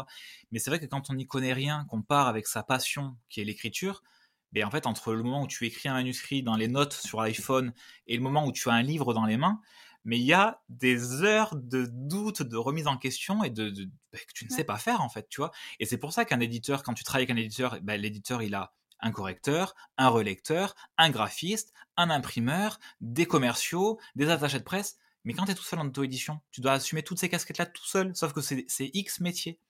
Alors quelque part, ce que je dis aussi, c'est que bah, grâce au fait d'avoir fait ce choix de l'auto-édition, bah, j'ai appris plein de choses. C'est sûr que si un éditeur, il y a un an en arrière, m'aurait dit Ok, Julien Pirot, on signe avec toi et on va te mettre une équipe en place pour t'aider à concrétiser ton projet, eh ben j'aurais sûrement pas aujourd'hui à l'heure où je te parle su euh, maqueter mmh. sur InDesign, j'aurais pas su euh, la réalité de l'imprimerie, qu'est-ce que ça veut dire en termes d'argent, j'aurais pas su euh, comment on exporte des fichiers dans tel ou tel format. Enfin, tu vois, j'ai appris plein de choses. Donc quelque part, l'entrepreneuriat, je trouve que ça a ça de formidable aussi que ça nous confronte devant plein de questions dont on ne maîtrise pas les réponses. Mais quelque part, à l'heure d'Internet, on va chercher les réponses, on se forme, les tutoriels sont souvent gratuits ou très peu onéreux pour la plupart, et ça c'est formidable. Après, il faut encore avoir le côté curieux, le côté euh, patient aussi. Tu vois, ça m'a pris trois ans de ma vie pour finaliser ce projet, parce qu'en ce moment où je l'ai écrit et là où je te parle que le livre est devant moi, ça a pris trois ans. Et c'est vrai que moi qui suis un grand impatient dans la vie, ça m'a aussi appris que bah, dans la vie, il y a des temps longs et que parfois certains projets prennent du temps et qu'il ne faut pas sauter les étapes. Malheureusement, on ne peut pas sauter les étapes. Et ça, c'est aussi l'enseignement de Compostelle, de se dire que chaque jour suffit sa peine. Et ça a pris trois ans et c'est comme ça. Et j'aurais pas pu faire plus court parce que bah, c'est comme ça. Ça prend du temps de faire un livre. J'adore euh, cette, euh, ce, lien que tu refais avec ce qu'on a dit tout à l'heure. Euh, et, je me reconnais totalement dans cette vision de l'entrepreneuriat qui, en fait, tu apprends sur le tas, tu apprends des choses que tu te serais jamais dit, je vais apprendre ça, mais parce que tu en as besoin sur le moment, et que c'est de chercher de l'information par soi-même. C'est, je pense qu'avant d'être un commercial, un entrepreneur, c'est quelqu'un ouais, qui est curieux et qui écoute au suisse et qui, qui a cette, cette euh, capacité à à la fois se remettre en question sur ce qu'il sait faire et ce qu'il sait pas faire, et quand il ne sait pas faire, se tourner vers les bons supports et les bonnes personnes pour aller au bout du, du projet. Ouais, puis tu vois, ce qui est, ce qui est important aussi de dire euh, pour celles ceux qui nous écouteront, c'est que par exemple dans le cas de ce livre, si j'avais voulu, alors si je ne, si je ne m'étais pas écouté, c'est-à-dire que si j'avais voulu foncer tant tête baissée dans le projet, je pense qu'au bout de six mois j'abandonnais.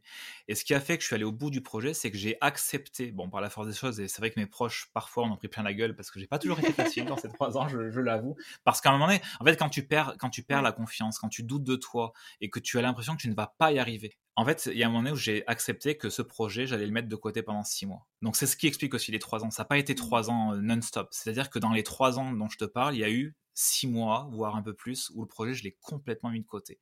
Dans mon cœur, dans ma tête, il était présent au quotidien, mais pendant six mois, je n'avais pas la force mentale de m'y replonger. Et en fait, il a, fallu que j'accepte ce temps long de me dire, bah, ok, c'est ok, c'est pas grave. Si tu veux arriver au bout du projet Julien, il faut que tu acceptes que là, tu perds pied, tu n'y arrives plus, mets l'autre côté, vis autre chose et tu y reviendras. Moi, je suis quelqu'un qui ne lâche pas. Et c'est vrai que ça, c'est peut-être une qualité que je peux avoir, c'est que je ne lâche pas, mais je ne lâche pas, mais ça peut prendre du temps.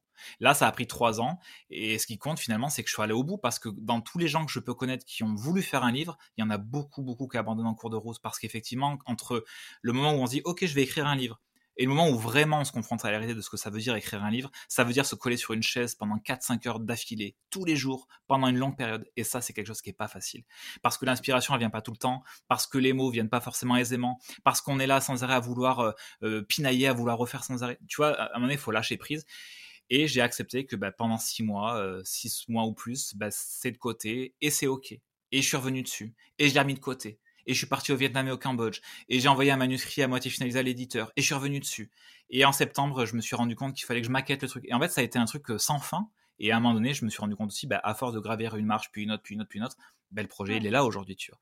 Mais je dis ça pour celles et ceux qui nous écoutent parce que je trouve qu'on est aussi très, très, très dur avec soi-même d'être euh, toujours dans le tête dans le guidon, tête dans le guidon, mais il faut accepter que certains projets parfois nécessitent aussi de les mettre de côté pour y revenir plus tard, et c'est ok. Parce qu'à vouloir foncer tête baissée dans les projets, bah, je pense qu'à un moment donné, il y en a beaucoup qui perdent de confiance, perdent courage et abandonnent en fait en cours de route.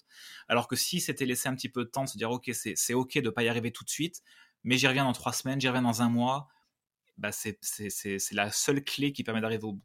Et tu vois, dans beaucoup d'histoires de d'écriture de, de bouquins, je vois beaucoup ça que euh, les auteurs mettent de côté, puis reviennent, puis des fois jettent le brouillon, puis recommencent à zéro. C'est pas facile, mais ce qui compte, c'est de s'écouter, de ne pas vouloir être euh, tête baissée dans le truc. Quoi. Ouais, puis de faire euh, s'ouvrir à l'évolution aussi, de ce que ça peut être avec. justement, vu que du coup, tu as du temps, ça va prendre du temps, mais du coup, peut-être que le, en chemin, tu vas rencontrer d'autres choses qui va renouveler la créativité pour écrire quelque chose, ou que tu auras une autre vision qui va te faire aller plus loin dans le projet. C'est pas facile en vrai de dire que c'est pas tout de suite, mais après tu ouais, tu c'est un mal pour un bien, chaque, chaque jour suffit sa peine et aussi c'est un mal pour, pour un bien, ce temps qui est qui est plus Ouais, ouais, carrément. Carrément, puis tu vois, il y a aussi un moment donné où il faut se dire, ce qui a été le cas au mois de mmh, je pense que j'ai envoyé la maquette au mois de novembre. Une fois que j'ai mis le dernier point final, de me dire: «OK, là le projet, point final, je ne le touche plus. Parce que si tu vas par là, ça je l'ai beaucoup vu dans la musique aussi, parce qu'un artiste, c'est un artiste, donc un artiste par définition, il crée en permanence. C'est hyper difficile de mettre le point final où tu te dis, ok, là le projet en l'état, je le présente comme ça. Parce que finalement, ce livre-là, tu vois, aujourd'hui, là, il est finalisé, mais si je le rouvre trop souvent, je peux très bien me dire, ah, ben là, j'aimerais bien telle couleur, ah, là, j'aurais dû mettre tel picto, ah, là, j'aurais quand même pu rajouter ça, ah, mais là, je suis allé en Alsace, j'ai vu tel village, j'aimerais bien le rajouter. Mais en fait, c'est sans fin si tu fais ça. Donc, c'est aussi se dire qu'à un moment donné, le projet, voilà, il y a un point final, le projet, il est fini, il est présenté comme ça dans cette forme-là. Tu vois, c'est c'est pas facile, mais il faut à un moment donné accepter de lâcher le truc, quoi. Parce que si on lâche pas le truc, bah, tu, tu, tu rends jamais public le truc. Et ça, c'est quelque chose, j'ai souvent fait l'erreur de vouloir trop être dans le perfectionnisme, alors qu'en fait, la seule chose qui compte pour progresser et apprendre, mm. c'est l'action, en fait. Et, ça, c'est quelque chose sur lequel je vais vraiment travailler cette année, de me dire, voilà, je vais beaucoup plus actionner, quitte à sortir des choses qui sont pas toujours parfaites, mais il y a que en faisant et en refaisant et en refaisant qu'on apprend les choses. Bah, je trouve que c'est une bonne manière de conclure doucement cet épisode. Je sais pas si tu as des choses que tu voudrais ajouter, des sujets qu'on n'aurait pas abordés. Bah écoute, euh, on a abordé beaucoup de choses.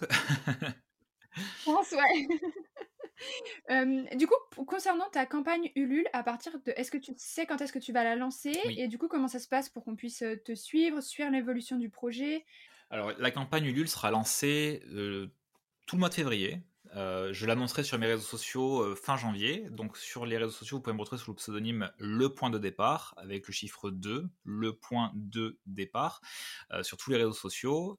La campagne Ulule durera 30 jours et du coup, je compte vraiment sur les auditeurs qui vont écouter ce podcast pour vraiment soutenir cette initiative qui est une initiative de cœur, qui est vraiment celle de défendre la singularité des régions françaises et de montrer qu'on peut sortir des projets en France et soutenir l'économie circulaire, parce qu'encore une fois, vous avez bien compris que l'idée de le sortir en France avec un imprimeur français, c'était aussi de soutenir les imprimeurs qui sont des artisans, qui font un travail qui est compliqué, qui est hyper concurrentiel et si on veut que nos imprimeries restent fonctionnelles en France, il faut soutenir l'imprimerie française. Donc j'espère que celles et ceux qui nous écouteront comprendront que derrière la somme, il y a une réalité qui est celle du patrimoine français parce que l'imprimerie c'est le patrimoine français aussi, qui est une réalité économique, patrimoniale euh, et artisanale et donc j'espère qu'à travers cette initiative-là, ben, je trouverai un écho pour que ce projet existe. Bah, j'espère euh, pour toi aussi, en tout cas moi je soutiens à fond, on va forcément aussi partager avec Parole de patrimoine parce que c'est complètement les valeurs euh, du, du projet. Euh, donc euh, merci à toi merci d'être venu euh, parler aussi de ton, de, ton aventure, de ton expérience du voyage. Je trouve que cette partie où on a parlé vraiment de, tout ton processus, de ton cheminement sur le voyage était super inspirant. Donc j'espère que ça va inspirer aussi les auditeurs. Écoute, euh, avec plaisir. Et si certaines et certains veulent me parler, euh, prolonger en discussion privée sur mes réseaux, avec grand plaisir. Je prends toujours un plaisir fou à, échanger avec les voyageurs parce que moi-même, ayant été un jeune voyageur, j'ai pris beaucoup de plaisir à apprendre des autres. Et je trouve que finalement, on n'apprend jamais mieux que bah, des autres aussi. Et c'est hyper intéressant de partager les expériences. Donc n'hésitez pas, s'il y a des questions qui vous viennent à l'écoute de l'épisode, je, me ferai un plaisir de vous répondre. Bah, merci beaucoup, Julien, pour euh, tout ce qu'on fait. Merci, Léa. Et rendez-vous en Auvergne avec nos 4 L, ah bah, parce que je pense que ça serait sympa qu'on fasse un bout de route ensemble avec nos 4 L. Ça pourrait être très sympa, il faut que les, auditeurs restent connectés, euh, il va y avoir des choses. ça marche, à très vite, salut Léa. On se retrouve le mois prochain pour un nouvel épisode. Prenez soin de vous, soyez curieux et osez entreprendre pour vos territoires. Retrouvez l'actualité du podcast et les invités en avant-première sur mon compte Instagram Voyage en Canap. À très bientôt